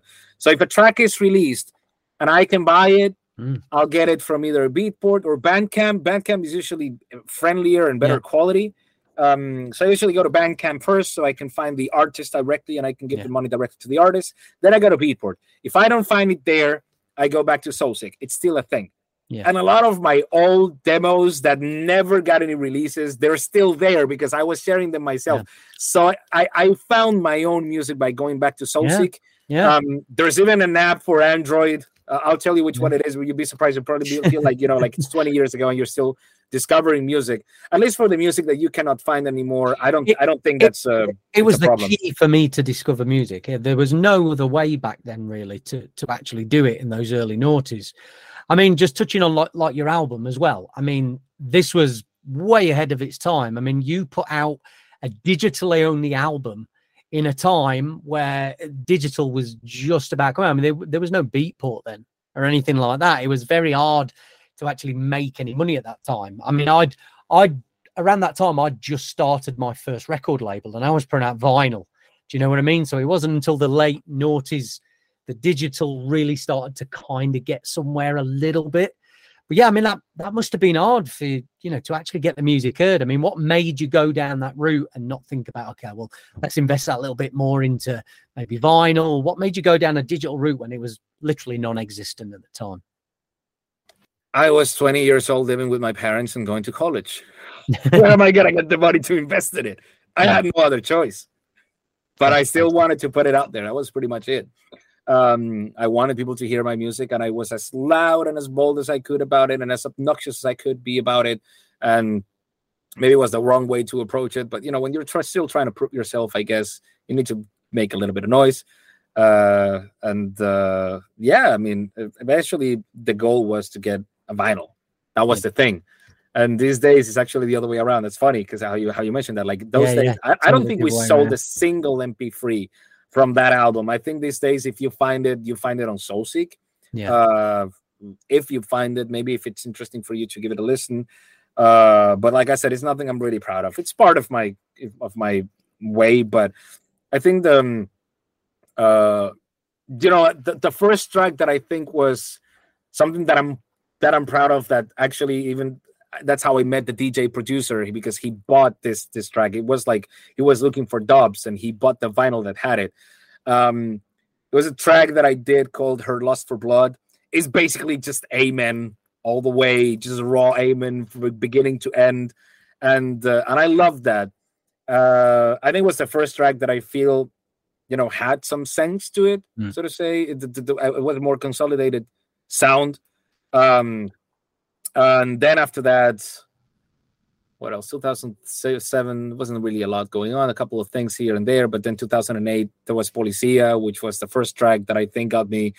Um, I wouldn't say it got international attention to the project, but at least the track got international attention. Like DJ Hype was playing it, Andy Yeah. Seaworth was playing it, and, and Oh yeah, I ham- I hammered it. In fact, it was the first track of yours I actually bought. I, I literally hammered that track. There was a ton of remixes on it as well, from what I remember, weren't there? There was a there was a few different mixes of the track. I think. Uh no, I don't. I don't think we ever did remixes of Policia, but that's a great idea because I want to bring that track back. I've Yeah. been I've been in touch with track. Messinian. I've been in touch with Messinian because uh, I, I we want to redo it basically from scratch because I lost the project, Hmm. uh, and uh, and we want to redo it. We also want to give it a bit of a fresh update, uh, you know, so Hmm. so it's more current day events. I, I didn't even know a lot of people back then. I didn't even know a lot of people were playing it because it was like when I just got into drum and bass. I weren't really going to drum and bass raves. My first like uh, before drum and bass, I was doing hardcore. So a lot of people listening to this, they know a bit of my background doing gabber and UK hardcore. And I got dragged kicking and screaming to Renegade Hardware in London, the event, and I saw Noisia, Panacea, Keaton. Um, who else was on Spore? And it, my mind was blown. Like, Well, I mean, you you saw all the right ones. To be I saw fair, the right ones. And, Yeah. and I walked, I walked into that venue loving hard dance music. I walked out a drum and bass fan because before that night, I thought drum and bass was just MCs, Dillinja, grimy. I thought that's what it was, and then realizing there was something that touched on like the harder end and the techier end, that got me into it. And like I say, Policia was was kind of one of the first tracks that I discovered from your side of stuff. Um, but what what what do- what do you remember about the feedback of that track when it came out? Because like you said, it got a lot of attention. Do you think it catapulted you into the next stage? Do you think that you know there was a lot of uh, new artists discovering you then as well, reaching out maybe? I mean, I think uh, I was trying to collaborate with as many people as I could. Back in the Dogs on Acid days, um, the grid was the great place to be. Oh, You know, that's where I found a lot of people to collaborate with. Um, um, and of course, uh, I was trying to to to learn from a lot of these people that I looked up to. Um, I found all sorts of different personalities. Uh, some people who were nicer to me, something not, some people not so nice. Some people who were just picking me up all the time. People who were very critical of what I was doing. Um, some constructive criticism, some destructive criticism, straight up. Uh, and I was good because it, it, gave me a bit of a, of a training. Whenever somebody would um, challenge me, like, dude, this track sucks, I would just go back and, all right, I'm going to show you. And then I would do something better and something better. Now, of course, I have a different motivation. I'm not just, I'm not just trying to prove people wrong. I'm more like now it's more, um, you know, I, I have, uh, let's say, um, more relevant uh, motives, so to say. Um, but yeah, back in the day, I was um, I was always looking into into all these people that I learned a lot from, especially you know, B Complex back uh, back in the day was uh, one of the first producers that actually um, that I befriended, so to say, online. Uh, very very supportive. Uh, and uh, well, he's uh, he's transitioned right now, so I think I should call him her.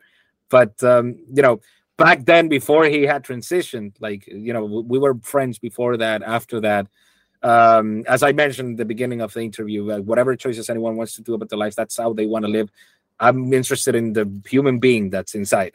Yeah. and if someone's been nice to me that's something i'm never gonna forget. I don't i don't you know whatever they choose to do whether i'm into it or not whether, whether i understand it or not uh, whether that's like a musical taste or or or, or a way to dress whatever and um, but B Complex is someone that I remember that from the beginning was always a very supportive person and someone that um, that had a it had a sound that I liked. You know, uh, the music had a sound that I liked, and and I was and I was really really happy to be able to learn from that and to be able to um, uh, to improve my productions because of all these people that I was looking up to.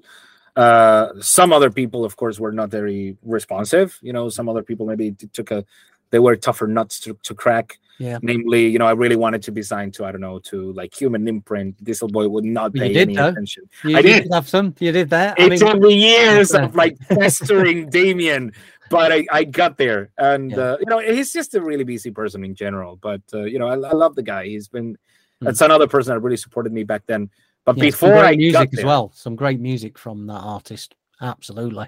Yeah, yeah, yeah. It's um, it's uh, yeah, but but you know, slowly, I guess um, as I started befriending more people, I started collaborating with more people because as um, what's his face, Concord Dawn. Yeah. Uh, I remember having a talk with uh, I forgot who it was from Concord Dawn. I don't know if it was before or after this, but um, but um, I remember hearing something that that I never forgot because I think it's something that a lot of people should remember as well, and it applies to this day. Respect is not to be expected; it is to be earned. And I was like, "Yeah, I have to work harder. It's that simple. I'm not gonna get a pat in the back or a free pass just because I tried. I have to work harder. Period. It has to be better." And and I kept just doing that. And I think that's something. I think that's something that's also lost a little bit these days. Yeah, everyone yeah. wants to win. Everyone uh, wants the social media era, isn't it? It's almost like there's an expectation. Um, yeah.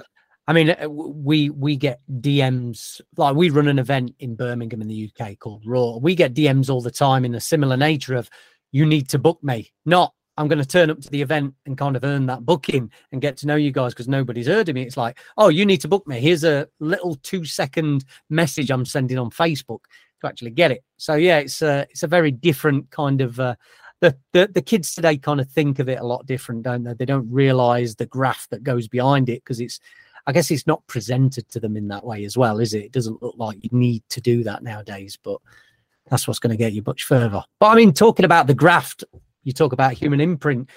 Back then around that time you, you you were on you were on the who's who of labels when it comes to dark drum and bass. Just a, li- a little list of them and these were some of my favorites mindsaw assimilate melting pot symbolism future sickness and of course big up to dieselboy with the human imprint. You you were on all the best labels that that i love back then. Some of them quite big american labels as well and you don't think of america as being at the forefront of, of any dance music sound, really. Do you know what I mean? It generally is the UK. So there's a lot of graft from your end and um, Zardonic recordings. That was obviously your own imprint as well. What what happened with that label? Because out of all of those, obviously this was your own your own baby, and, and it seems as though after a certain amount of time you stopped releasing under that banner, didn't you? Well, I just got disappointed with all the marketing that was behind it, really. Which I mean, I'm sorry to say, I love a lot of those guys still to this day, but I hated the whole "there's no money in it" mindset. Why? If you keep having that mindset, then that's exactly what you're going to get. And you're going to stay underground and proud, and you're going to sell 10 copies, 20 copies, maybe 100, maybe 500. No, man. Like, I wanted people to go all out. I, I, I hate that. That's one thing that I never liked about about the, the underground aspect of it. A lot of people love that. They they they they they relish that you know sort of exclusivity aspect of it. Like, oh, this music is not something that is understood by the masses. It's just for the real people. I hate that. I want to be on a main stage in Coachella playing the music that I play. I don't want to have to change my music to become popular. And that's something that I always hated about the nature of underground labels. I love the music, but I was like, how do we get you know the most amount of people to listen to it? How do we pull people in? How do we reel people in? How do we create something like a concept that becomes interesting? How do we place it like elsewhere? And but there was something i was very impatient as well and my music my music still needed to evolve. Like it, it wasn't you know, I as every kid uh, these days, I also had a bit of self entitlement myself. Like, was like, yeah, well, this has to be there. You need to do this, and you need to do that, and you need to book me. We've all been there. I think I think that this happens to everyone that's like sort of starting off. We're so desperate to prove ourselves that sometimes we we we, we lose the plot, really. But but this is something that really frustrated me and i know that it's not like oh it's because the labels are doing it wrong or what. No it's, i know it's a difficult it's a difficult task. Um that gave birth to this guy right here. I realized this music is just not gonna take off on its own. It needs something. It needs something that pulls the attention.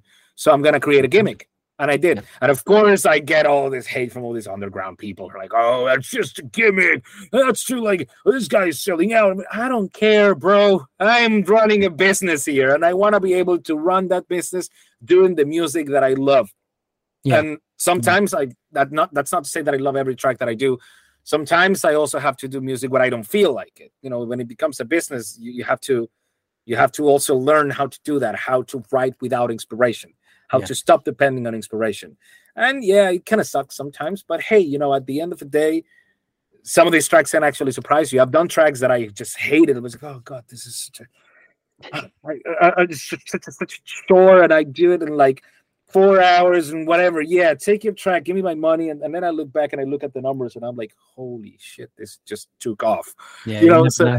you never really know. Sometimes like the simpler things are the ones that take off the most. So so you have to train your brain a little bit to to resist that whole like wait for inspiration thing like because sometimes you can be really inspiring you do something beautiful like a 12 minute track that just nobody's going to care about and yeah. it's sad to see it like that I, I, would still like to you know to know that people would open a vinyl and put it in the mm. in the in the turntable and uh, and play it and listen to a full album like back in the day but it just doesn't happen mm. anymore so we have to be able to, I, I think, you know, be able to create music that can be consumed and create music that that we can also be satisfied with. Find some find yeah. some middle ground there. I think. Talk, talking about the gimmick and obviously the mask and, and how that took off. Um, I mean, I, for most of that, I, I, definitely agree. I mean, one of the things is there are so many talented DJs and producers, and if you're doing that, you are throwing yourself into a into a, a river full of these aren't you? There's there's hundreds of thousands of people you've got to compete with and it almost does seem to a fact that if you can stand above the rest not losing any talent of course but standing with obviously something like the gimmick. I mean for example um, something I started in 2010 when I when I first, like I say, I was five years into DJing drum and bass. I'd have a, I'd had a successful hardcore career, and in drum and bass, I was just fucking getting nowhere because there were so many of me around. There were so many of me. But as soon as I thought, okay, I'm going to be a DJ versus beatboxer show, and I brought a beatboxer in, I brought a drummer in, and suddenly I was touring the world. I was traveling all around the world to countries because I had something that extra to give. I mean, do you feel, do you feel with a gimmick? Do you think there's a a line you shouldn't cross? Do you think there's something you should be doing to kind of keep that authenticity? Or uh, do you think that people should just go out and just try and find something different no matter what it is? I mean, I think if you're just, you know, uh, I, I who, who was it that said it? I think it was Beyonce. I saw this phrase somewhere, and I know I think it was like credited to Beyonce. Everyone's trying to be different, so I'm gonna do the same. You know, I mean, at some point, if you're just trying to be different for the hell of being different, and if it has no meaning to you, if there's no mm. story behind it, if there if you have no real connection to it, nah. It's gonna feel I good. Wear, I don't I don't wear this mask just because it is a gimmick. I I purposely created this. Like th- th- there was a vision in it. Like it's mm. not like oh i need something to to you know to bring some attention i knew it was going to bring some attention mm. but i knew it was going to be good for marketing but there was still an intention behind it. I think that's the key word that which also applies to you know going back to the whole like getting music licensed and games and stuff. When you do everything with intention, people tell. That's a thing. Uh, uh, it, it, happens everywhere. It happens in in in every kind of business. You know, it applies to art, applies to everyday life. If you do something mm. with intention, people can tell, and people I think gravitate towards that. Mm. Um, uh, that's not just. I mean, of course, yes. The, the, there's no shortage of of how to say empty musical calories, so to say. Like there is a lot of ear candy out there that doesn't really mean anything. Sometimes maybe you need to use a little bit of that to your advantage. The same way, for example, uh, Marilyn Manson did it. I think Marilyn Manson did it in a genius way because he took it and he was sort of like making a joke around it, yeah. while still like, having such a powerful message. Well, let, um, let, me um, give you let me give you an example as well. So if if we take two dance music artists, so let's take Deadmau5 for example. Now, this is this gimmick and this I mean amazing producer, but the gimmick is quite well respected. What he's done is he's taken the idea and it's transformed into all these things where the light show is involved with his hat and his helmet. And oh my god, I mean it, it's one of the most amazing ideas in dance music ever. It's brilliant. But then you compare that to let's look at the artist Marshmello. Now, there is a lot of hate for Marshmello and what it is. It almost looks like a manufactured Kellogg's cornflakes style thing, but behind that mask is an abs- absolutely exceptional producer as well. So, with these differences, I mean, what do you see with those? Where do you see that maybe Marshmello's going wrong, but Deadmau5 is going right?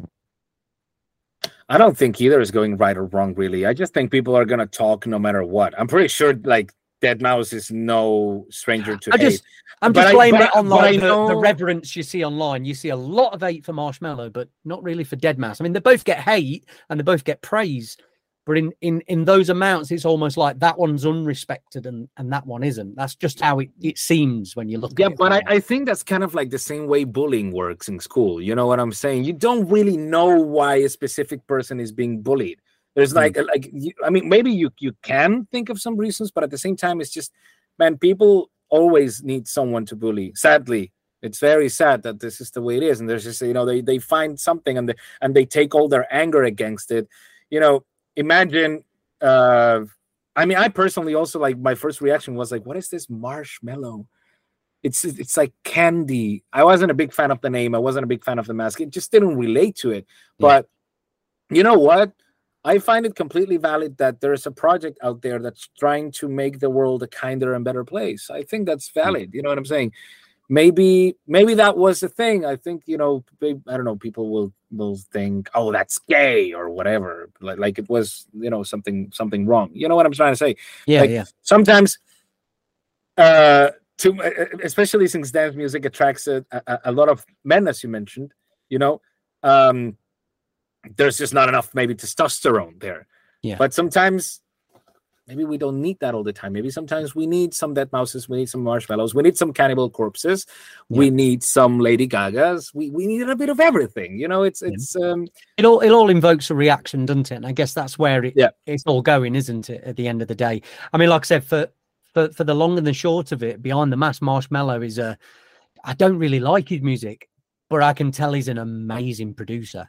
Do you know what I mean? I can tell what he does, I can hear what he does, and yeah, uh, it's it's almost like one of those artists you wish you had, maybe creating the music that you love as well. Do you know what I mean? But I don't know how far that that mask thing would actually get with the happiness, like you said, around it in drum and bass. You know, because for, for the most of it, it does have that kind of crowd, doesn't it? That would probably not not attach themselves to that in a way, I suppose. I don't think drum and bass is generally friendly to masks anyway. Yeah. Uh, I mean, it's actually it's so funny. Like there was um uh I think Matrix did a tweet uh, that said something like, "It's really interesting that you know EDM seems to have a lot of masks, but that never really happened in drum and bass. I wonder why." And then someone replies to him and mentions me and says, "DJ Zardonic would like your address."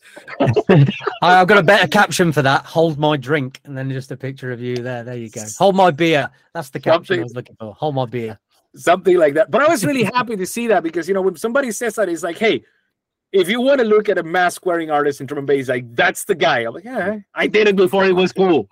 you Well, know, there's there's a lot of them in Gabba as well, isn't there? Like the Satanist and things like that. There's a there's a lot of mask wearers in Gabba and Speaker, just on the harder end of it, and maybe down towards the crossbreed stuff as well. So it, uh, Yeah. yeah, you, you're gonna Yeah. find them, I think, in every every style, and but yeah, very different ends of the spectrum there, isn't it? Satanist in uh, uh, obviously Slipknot as well. There's a big one, obviously for the rock, the mass, obviously. So it is loved in certain circumstances, but yeah, like you said, it, it might be the the testosterone thing that we're talking about as well when it comes to um, I'm, I think I think it just comes comes with you know when I see this, especially here's the deal. I cannot sell something I wouldn't buy. I don't go to raves. I don't raves to see DJs. It's the most boring thing for me. I'll just see how good that DJ set is. Unless it's like something that has really inspired me or like maybe marked an era for me. I'm like, "Uh, whatever. It's, Hmm. just, it's just not. I, I I know that I'm shooting myself in the foot here because I'm a DJ. I'm aware, but but it's just not something to me. It's it's almost like, you know, working in gastronomy and then having someone invite you to to have dinner in a restaurant. You're not gonna enjoy it. You're just going to always look at all the details on how this has maybe too much or too little salt or whatever the hell, you know. So to me, it's actually hard to to enjoy going to a rave anymore because because this is a job for me. And actually also after having you know permanent tinnitus and uh, and and going going going at it too long i'm just like the best music i can listen to right now is just silence. Uh, it- it- and i'm so happy when when i'm when i'm when i'm just working in silence at home uh and or working maybe with sounds with something that's not so, i don't even play music that loud anymore. No. um so in that aspect it's something difficult for me. So i'm not able to to see something unless i feel i am paying for a show. Hmm. and i realize that i'm not putting together like a, a like a huge show anyway because it's just a one man it's just a one man show. Uh but i figured at least have something that people can look at and and they can get a reaction from them. You know what i'm saying? And that to me is is one of the bigger bigger reasons why i'm wearing the mask as well. Yeah. i wanted you to give people that you you are one of the most i mean if you look at it solely towards drum and bass you are up there as one of the most toured artists in the drum and bass scene really. And uh well that's obviously really good good stuff.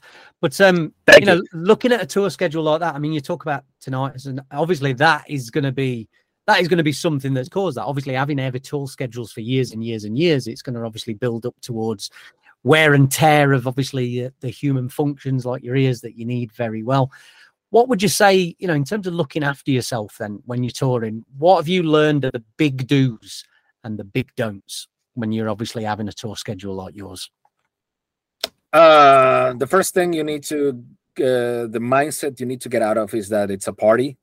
Uh, I think, I mean, to each their own. You know, of course, there's gonna be people out there who are gonna probably like, you know, flame me for for saying this, but um, you know, I definitely think it's a much better idea to stay off the drugs. Uh, I mean, I'm, I'm not an angel. I'm not a saint. I, I've had, I wasn't like, I wasn't like, a lot of my friends were had more experience with drugs than I ever did uh because I was just never my thing but uh, you know but of course like I discovered some of them and and I realized um that I was having I don't know the worst time of my life like it wasn't helping the music it wasn't helping maybe some of the more introspective drugs I would say and but in very very uh small amounts and and I still think this is something that uh, has to be studied further uh, like I had, I don't know, I've had in my life two LSD trips, and they were very, uh, very mild because I was very calculated about it. I wasn't trying to party on LSD. I don't think that's something I would recommend to anybody because a lot of people can go to the other side and not come back from that. Mm. Um, I remember one time it was dur- during a hard techno party and I just felt horrible. But the first time it was in the mountains, you know, next to nature. Like I had a proper sort of say, um, uh, how do you say this? Uh, um, A moment. A moment. yeah, a, a moment, I guess. I, I mean, I, I'm losing the word that I'm trying to find here, but but it was a uh, a ritual. That's the word I'm looking for. It was a ritual to me, it Mm. was very enlightening ritual as well. But but I think you know when it comes to you know just just getting like coked up all the way, like out of control, and or drinking t- too much, like even if you can take it, even if you're having fun, at some point, you know, your body is going to fail. Your body's going to tell you you can't keep doing this, and you're just going to have an early end to your career. You're st- you see it in a lot of DJs. Like uh, I actually feel so so sorry about it because like this is a such great people, such like uh, lovely people, and you see them these days like having all sorts of health problems. You know, if Mm. you don't take care of your wellness now, you're going to take care of your illness later. So, I think that's a big one. Like proper sleep, uh, proper nutrition, proper like. I'm I'm also not the best at following any of this advice, but at least you know when I go to a party, I'm not like you know waiting to to get high or whatever. That I don't I don't I don't coke all the way up to through my tours. It's it's more like, you know, I'm just trying to play a show. I stay in my hotel. I rest. I go to the show. I play my set. I'm out. I'm Mm. not gonna expose my ears to that kind of noise the whole night. I'm just I'm done with it. Yeah. Uh, maybe I'll talk to some people. I'll stay backstage if I feel like if I feel like a good vibe, and you know maybe I'll have a little bit of um of uh, of rum. Why not? Like a, get good from like a small drink, a beer or two. Once in like uh in like an eternity, I'll be like, okay, I want to get smashed tonight. I haven't done this in a while, and then I remember why I shouldn't do it. You know what I mean? But Yeah. but usually to me those are the big don'ts. It's Uh, it's tough though, isn't it? I mean, we, we are as DJs and performers and artists. You are you are in an atmosphere of as obviously people letting loose, and you know you're surrounded by thousands of people where eighty percent, ninety percent of those people are going to be off their nut on some kind of substance. Alcohol's involved, and generally, obviously, that's going to lose a few inhibitions, which obviously leads to drugs. So, I mean, it, it is tough to it is tough to take that mindset and to resist it if if you're not a teetotal person, isn't it? Do you know what I mean? And being around that, I mean, one thing I found that was a it was a big thing for me to kind of calm down on the partying is um I started driving to gigs myself. So as soon as I was able to kind of drive to gigs and things like that, it stopped me from obviously getting on it, getting smashed, getting drink. You know, may, remember I've got to go to the hotel. You know, I've got to drive back and things like that. And I think I think when you have those responsibilities, it was probably the only thing that kind of pulled me out of it. I've never been a, I've never been somebody who's gone on a massive binge for months and months. But yeah, you know, I'd be backstage and you know you're going to start getting on the spirits and things like that and partying with people quite a lot. Very tough to do, isn't it? Do you find that those the kind of partying and the crowds were very different from drum and bass and, and metal? Do you find one easier to kind of keep to that regiment or anything like that? I think there's definitely less drugs in the metal scene. Hmm. There's a lot of weed, but you know, depending on where you think that you know whether weed is a drug or not, that's that's a matter of. It definitely is a drug, and and, and I am one of the people that um. You know, they say there's a, there's like a smaller percentage of people that, that, just go on like a black hole and a bad trip every time they smoke weed. I'm one of those. I never had fun. I've been waiting for this like you know great vibes and and and, and fun times that everyone was having and i was like why am i just there like i fucking hated it i hate weed i can't just can't deal with it I get, sometimes it's just too much It's not a rave drug, is it? It's not. It's not. It's not a part. I mean, I don't. I don't smoke weed. I have tried weed myself, but it, I've never. I've never got it. I just. I don't get it personally. I, I don't. I can't relax on it. Just gives me. Just makes me wondering what's going on and things like that. Puts me on edge a little Yeah. bit. And it, that doesn't seem like something I'd want to be doing when I'm trying to enjoy myself and talk to people. You know what I mean? So, I'm the same Yeah. with that as well. I think alcohol is just the best possible drug, really, for for uh, you know whether you know, of course, everything in moderation. Yeah. But it just really it feels right. You know, you're going to a metal concert, you're having fun with people, you have a beer, two, maybe three, and then you're like a little tipsy, and that's about enough. That's I'm really enough. surprised at that, though. I mean, I've seen plenty of rock do- and metal documentaries with bands, and it does sound like quite usually quite the opposite. I guess this is in the old days, though. I suppose, isn't it? So know, that's yeah, the I mean I the get, you know. whole sex, big drugs, buckets of and coke and and strippers backstage and just bags and bags of cocaine. That's the kind of thing that you guess that you'd be seeing at a, a rock concert or something like that. I'm assuming that at some point, like that's what rock and roll was about. And then, well, uh, look at how all these Motley Crue guys are looking like, and then tell Yeah. yourself if you really want to have that kind of future. you Yeah. know what I'm saying? Yeah. But um, uh, I think these days there's also like at least in metal concerts, you know what I'm saying? Because I, I do think there there's a bit of a distinction. It's all like it all comes from the same thing. It's but but um, you know you don't see people at a Sepultura concert like it- it- or, uh, I because I, I remember I think it was one of the last concerts that I went to uh, where I was backstage because um, I'm friends with um, the guys from Crowbar. And uh, and after this uh, they introduced me to the guys from Sepultura. And because another friend of mine has a band where the bassist of Sepultura is playing in. And they were all like trying to connect me and stuff like yo like and, and it was great. It was a great connection um dude there was no drugs backstage Hmm. just none You talked about acceptance, obviously, in drum and bass, and some people kind of veer away from the mask thing. That's that's something that's obviously a, a non-accepted thing when you get those rare occasions it happens. Do you have anything like that on the rock and metal side of it as well when you're doing when you're doing more of those gigs and festivals? Is there anything that, that holds people back? Well, I'm not going to watch Zardonic for that reason. What what would it be? I'm just a, but- a button pusher you know what I mean? I get it. I mean, they're right. I don't. I don't care. I just. I just Yeah. don't care because I'm not trying to go about my life. You know, I, I don't measure the happiness of my life with uh, everyone's opinion on of me. Everyone's gonna have an opinion. I don't. I'll go insane if I try to make everyone happy. I, of course, I try to care about uh, you know some of my fans, but even even so. Like I'm also not like afraid to tell people off if they're like overstepping because a lot of people also get a lot of entitlement, you know, Mhm. from from from being your fan they have these expectations they, they- i've had people even like show up in some of my socials and just telling me what to do and like that and you should do this and you have to do that and you have to do I, I, I had this really big beef with this guy at some point because he was like commenting on every single post like and, and like and even creeping into my personal life he was even writing like and like a girlfriend of mine back in the day uh sa- saying something like uh I don't know, he wanted to do a Zardonic mask for himself and and then he did it and then he didn't want it and he was asking her if she wanted to buy it. Like whatever all sorts of like mental stuff. And I'm like, dude, fuck off. All right. Back the fuck off. What's wrong with you? Like, like, this is not you're not entitled to any of this shit. You're not why are you talking to my girlfriend? Yeah. So again, it's one of those internet walls there. You think you're superhuman and you can do anything, isn't it? When your Yeah. keyboard in front of you, so Yeah. to speak. Or people also like following my mom and like, like trying to talk to her. Like, why are you I've had that. my mom.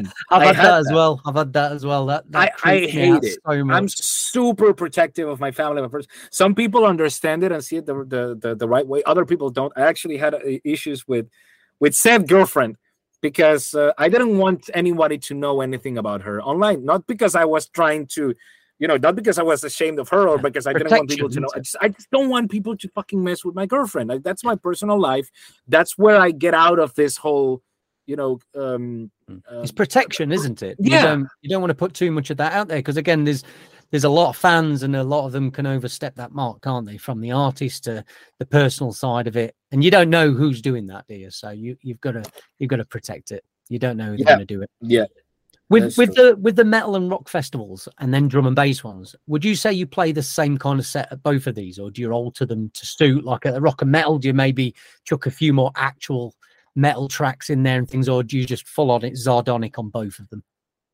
I mean, I I try to um, let's say some of the more extreme remixes that I that just never worked in a drum and bass dance floor. Those are the ones that I play at the more metal festivals. Like I don't know, This remix I did back in the day. I haven't played that in a long time, but for example, this remix I did back in the day for Gorgoroth, which is like like you know bands like those. You don't remix bands like those. Period. I was just like crazy enough to want to wanted to try. Um, uh, but so you yeah you don't play that. It's just not a rave vibe. It's not a let it roll vibe. That's a vibe that fits more with with a metal audience. It's more like headbanging audience. They're they're more into like this this really intense sort of like dark feel. But my live sets, there as much as there are some dark moments to them, like my is if you probably notice in my more recent sets, they're a bit more um I would say they are a little. They have a bit more positive energy in a way. Also, because, maybe because I, I as a person, I'm also evolving. I'm, I'm I don't feel so. I don't feel that angry anymore, man. I don't know. I don't feel. I'm getting older. I'm losing the testosterone. Yeah, yeah. it does happen. It. Happens to the best of us. It does. Yeah. So I'm just here, like I'm just here. I just want to make people happy. I want people to dance and and and bounce. And I'm gonna play something. And then, of course, in the middle of that, I still make space for for what I consider to be great music. Like there's still, I, I try to build a journey in my sets. I try to build a story in my sets. Very influenced by what Dieselboy was doing back in the day. That's why, to me, he is the greatest drum and bass DJ of all time, in my ears, at least. That's not to say that there's no. I mean, every every good DJ is a good DJ, but the way he approached it to me was very influential, and and I tried to use that. I tried to you know take people on a journey. I'm like, this drop is gonna work well next to this other drop. I'm not trying to triple drop all the time just to show mm. off that I can push so many buttons. I get. I, I, I hate that. To me, that's like watching one of these like guitar gods and virtuosos, where like playing like 10 minute solos, boring. I can't I can't do I respect the skillman the skillsmanship, but but I just can't uh it's not something I can get behind. I don't, I don't know why. It's uh, to, but but yeah, um I think uh the metal crowd they do want to see a bit more of live instruments, so maybe I should think about putting together a live band for that. It's something I've yeah. been thinking about for a long time, but just hasn't happened. I'm surprised uh, you haven't. To be fair, I would I would have definitely guessed you'd maybe have some of your live shows for the tracks as well. So there you go. well, I mean, producing a live show for a band, something that looks like really good, it's much easier just to take this mask and a USB stick, put it on, on gear that the, that the club provides. If the club provides the good uh, good visuals, or you can give them visuals, and you already have an LED screen, that's it, man. It makes it a lot easier. Um, I mean, for me to have a live band, I've heard some horror stories, man, from like drum and bass bands, like the Qemists, for example. I mean, I don't want to, I don't want to give too much details because that that's on them. It's it's not my mm. business to speak about their business, but of course, working together with them, we we we became friends and we talked about about uh, a lot about some of his personal stuff, like the amount of money they would get paid versus the amount of money each of them would take home. I'm like, no fucking way. Mm. it's just not. If I don't see the the, um, if I don't see profit in it, there's no mm. point. Because well, that's a proper live show. It's not just the members of who's performing there, is it? You've got the crew, you've got the setup. Because you're doing a live show, you probably have your own video setup and things like that as well, and and lights. It's a it's a whole different ball game, isn't it? Really. Yeah, that's it. But who knows? I mean, maybe if, when the time is right, maybe why the hell not? I would love to do it, but it has to be something. uh the, the prices would have to be very steep yeah. I don't think I don't think it warrants those prices right now. I would have to be losing money. And I think a lot of bands do that. Like you know, they they go on stage to prove themselves and they lose a lot of money doing these tours because they had to prove themselves. I just I refuse to do that. Well, got to spend all the time converting the digital music into what's live and what's being played as well, isn't there? So there's going to be a lot a lot to go beyond. But yeah, I'm sure that would be yeah. I'm sure that would be an amazing show if it came to light. Definitely would. Yep.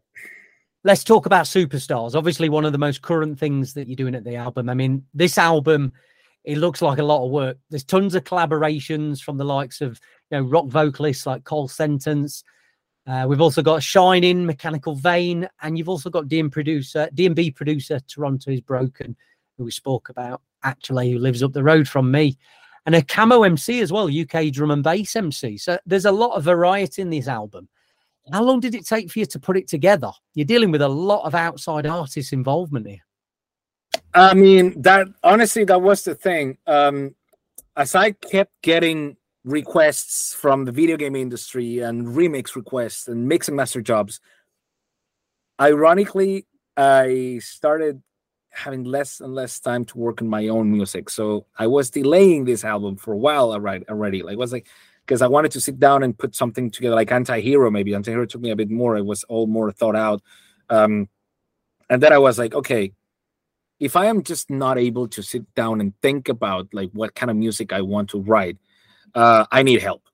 So this was my way of delegating, except I don't, you know, I don't hide behind uh how to say well, we were talking about it about like having ghost producers. Like any other guy out there would just do the tracks and then just say he did it himself. I don't do that.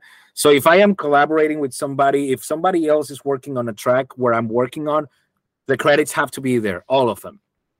Period. So so that's what I did really. And in some cases, I would write the music and then I would send it over to to get some vocals on top maybe in other cases i would get maybe like a demo idea from somebody else like if you have an idea?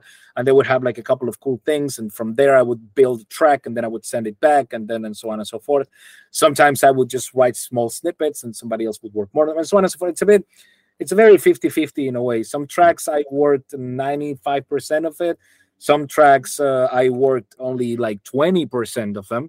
Um, such as the case with the collaboration with Toronto Is Broken. I mean, that was pretty much an old demo that he did, and I turned that into a song. I gave it mm-hmm. the structure, I gave it a mix. Uh, so it was more like in like in terms of like uh, using the right structure, uh, doing the right mix for it, and finding a vocalist for it. And then then I went to to the guys from Dedrick, and the Chris from Dedrick did the vocals for that one. Um, so I was more like uh, delegating and directing in, mm. in, in in some of these tracks, and in other tracks, I was also like taking the um, uh, how to say the, the front line in a way. Mm. Uh, and the reason was because I just didn't not have the time. I was like, okay, while you're working on those ideas, I have to finish this remix. And then I finish this remix and I send it over and I do this track for this video game. Okay, back to the record. And here's bam, bam. And I send it again to somebody else while you're doing those vocals. I'm gonna do this mix and master job. And so it's just I had mm-hmm. no time. So either it was a collaboration record or it was not gonna be a record. So mm-hmm. that's why it's called superstars. Yeah. The superstars yeah. are the collaborators. It is. It, it does feel like a collaboration album for you. And and you know, looking at this, it's fair to say then a lot of these people were already in touch with you then, and you just kind of collaborated on on certain tracks. How did you get picked up with Monarch? I mean, they're a New York City label, I believe, aren't they? I mean, what was the relationship? I know you you've got a great one with them now, but how did that relationship start?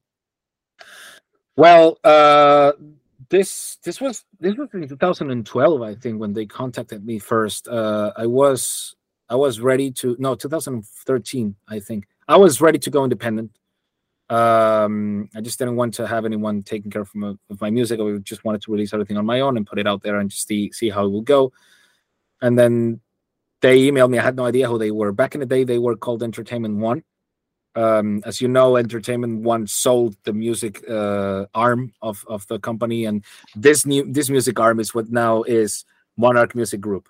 But this used to be like E1 Films, E1 Music. Um, this is what this is what it was really. Um, they absorbed all these different labels like Last Gang and I think Death Row as well. Well, and and then they sold it back to to Snoop Dogg, I think. Um, and they had a who else? well monarch uh, all, all, of their own labels and know it was a big group of labels like they have anybody and everybody from ace frehley of kiss to Zakk Wylde and and and all this like also really interesting modern metalcore bands and and, and then like r&b artists and, and and even and also some people that i'm not necessarily like the biggest fan of but you know they have a healthy variety of people and they are very good at developing artist careers. Uh, and uh, but they just approached me really. I think they they wanted to go after the metal electronic sound, and they just stumbled upon a YouTube video, the Bring Back the Glory video, thanks to what the mask. Because yeah, you have a thumbnail with that mask, and people immediately like, "What is that?" It mm. was so powerful. And then they hear the music, and of course they stay because they like it. If they don't mm. like it, then then the gimmick would only do so much for you. But it put a foot in the door for sure. And that's that was it really. They just came to me. So when they but, heard tracks like "Bring the Ruckus," was that like an instant yes? Because they are predominantly a rock metal label, so some of this stuff was very new to them, and obviously, you know, waters they're treading in that they never have before. Did they warm to tracks like that very quickly, or did it take a bit of persuading? Here's the thing, Mon- this is my third record with them, and I was already on a three record deal. And as much as they have to approve it, they just trust me hmm. and that's something that's really good about them they trust the artist they trust what the artist wants to do they they, they trust that the artist knows what people will like what will not like and, if, and they're also happy to take some risks i never felt that pressure from them. Like no you need to write this. No we need that. Like i, I was just being myself and whatever i would do they just loved it. Um so so yeah that was pretty much it. They gave me a lot of freedom. So yeah, I mean, there's a lot on this album. There's a lot of collaborations. You've obviously got your head screwed on with all of this when it comes to getting the collaborations there and bringing something new. I mean, there's even a Blue Monday cover on the album as well. So it, it fits for everyone. And I cannot stress this enough for everybody to go out and check this album out. Superstars. It's available now on all platforms out there. Zardonic as well. Check his, his old stuff because this is what got me into his music originally as well. But yeah, Federico, thank you very much for your time with this. It's been a great, time, you know, it's been a great time learning about your history and uh, obviously reminiscing for myself on some of the music as well. So it's been great.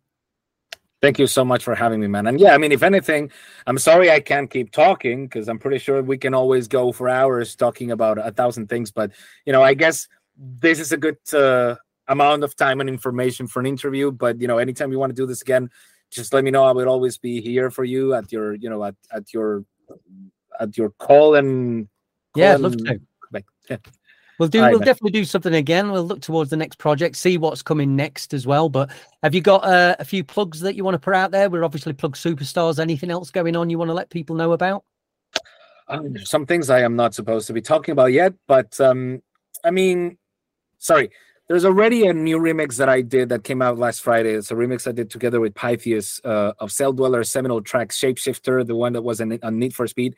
Yeah. Um, Blackout uh, release that, isn't it? I love that. This wasn't FiXT Music. FiXT I love music. how that remix came out. Like, like I'm super, super proud of it. Of like, and, and also like, of course, like freaking Pythius is a master of freezes. So you know that was an easy one. And and um and I, I think this is a great release as well. I think people should go check it out, and also stay tuned for for more collaborations, more remixes coming up. Um, there's another one that I just did for Blue Stahli and DJ Hyper. Uh, there's gonna be more for for well for some of the other bands that I've been doing remixes for before. I'm doing more of that. Um, there's a remix for Noisia that I'm working on.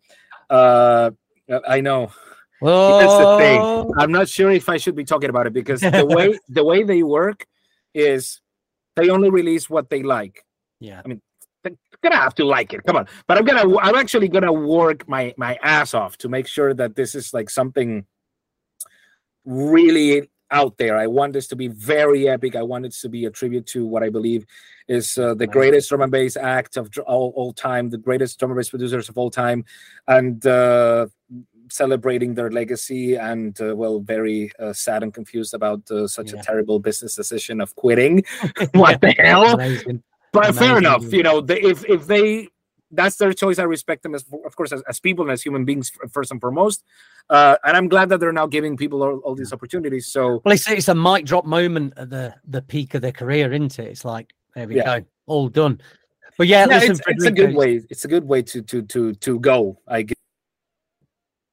Oh, Sorry, that's gonna be there for sure. And uh, well, I'm hoping they will like it. I'll yeah. work my ass off so they like it, but I'm not gonna say which track yet. But um, it's gonna well, be it's gonna be interesting. I'll I'll be in touch. I need to I need to hear this. I need to hear it. I'll be in touch. I'm very impressed already by the sounds of you and Noisia collaborating. But listen, I, I know you pushed for time. Thank you so much for taking this with us today. It's been amazing. As I said, don't forget to go and buy and stream Superstars that's the end of this episode. Catch you very soon for another one. Cheers. What's up, everyone? Lee UHF here, the host of Yo DNB Wraps. Thank you for watching our videos. If you like what you're hearing and seeing on the channel, please make sure you're subscribing to it. Please make sure you thumbs up the videos, and more importantly, let's get some comments going as well. It really helps the channel. And in order for us to provide this content to you, we do need the channel to grow. So we can't do this without your help. Hope you enjoy the video. Speak to you soon.